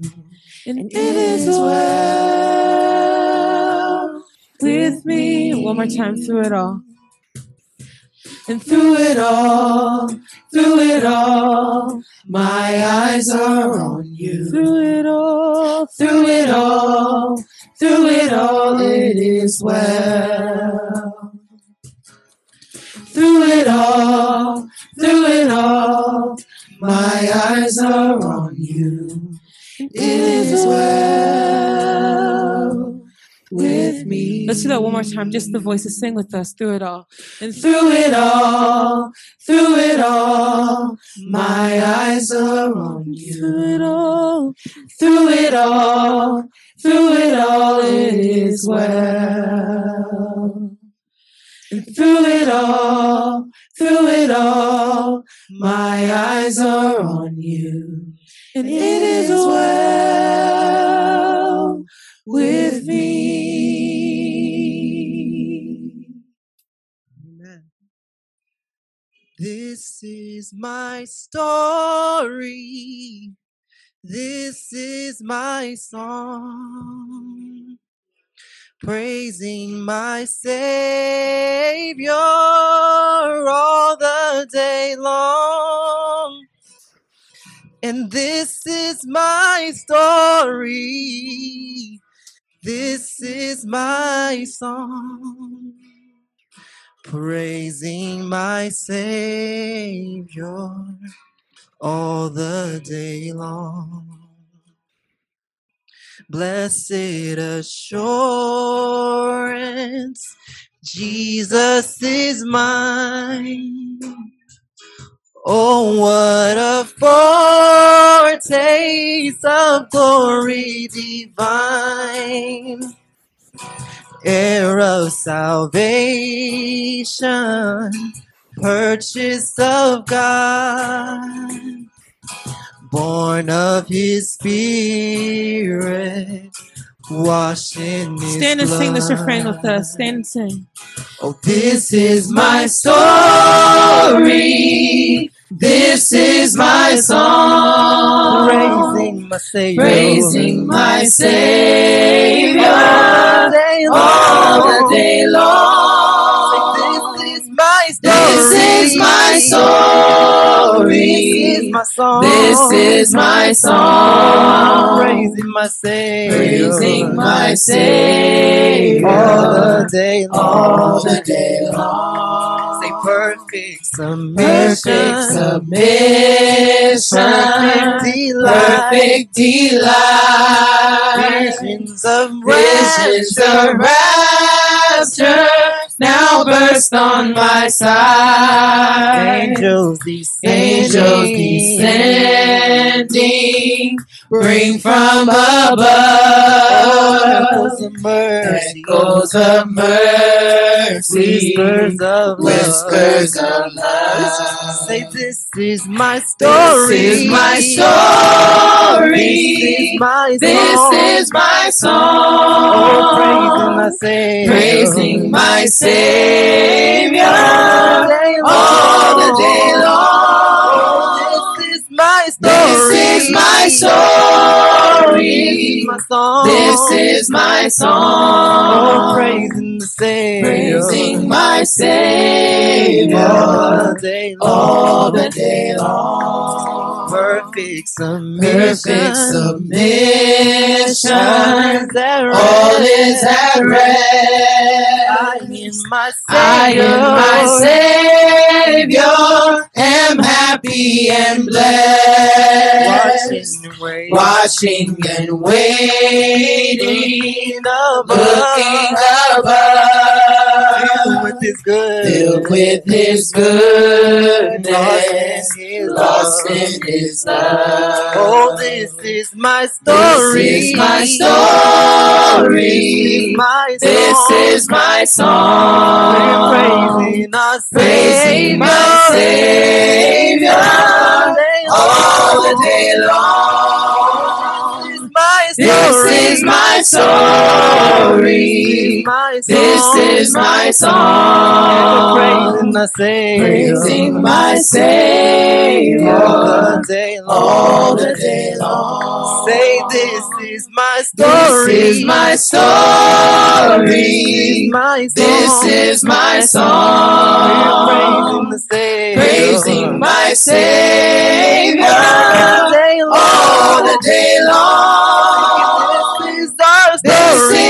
My story. This is my song. Praising the Savior. Praising my Savior. all the day long. Oh, we're praising the Savior. Praising my Savior all the day long. all the day long. Oh, we're praising the Savior. Praising my Savior all the day long. all the day long. Amen. Amen.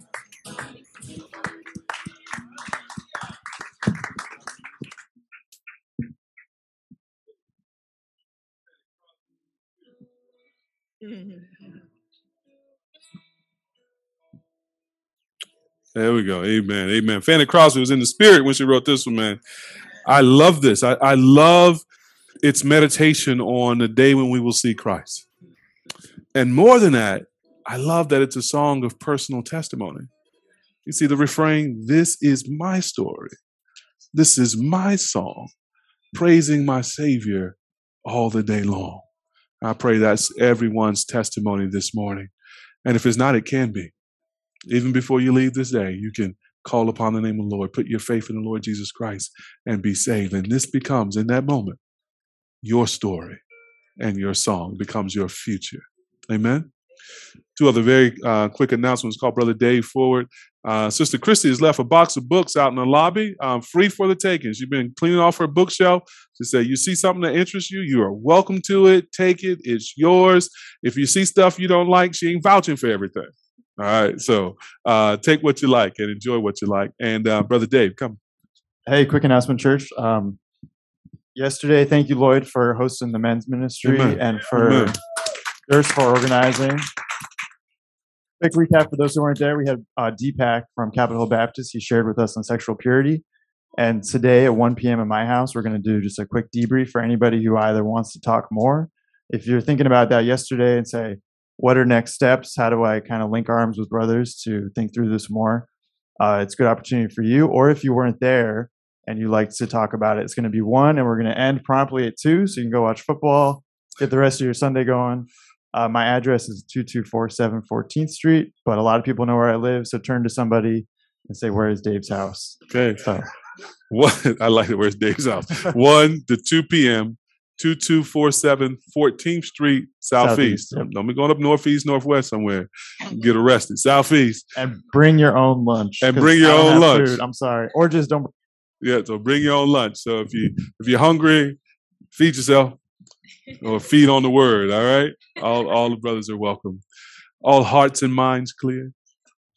The Lord means our gathering to be for our edification, not not for our offense, um, not for our unsettledness. It means to settle us in His truth and into the welcome of His church. I pray that you felt that from the Spirit today. I pray that you go with that. Hear now the blessing of the Lord. May the grace of the Lord Jesus Christ and the love of God and the fellowship of the Holy Spirit be with us all, both now and forevermore. Amen. Please be seated.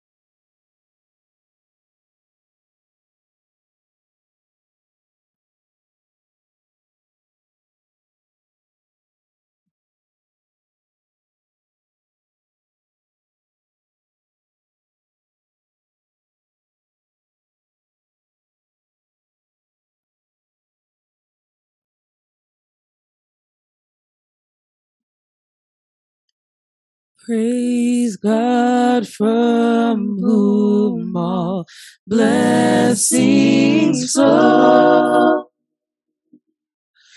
Praise Him, all creatures here below. Praise Him above the heavenly host. Praise Father, Son, and Holy Ghost. Amen.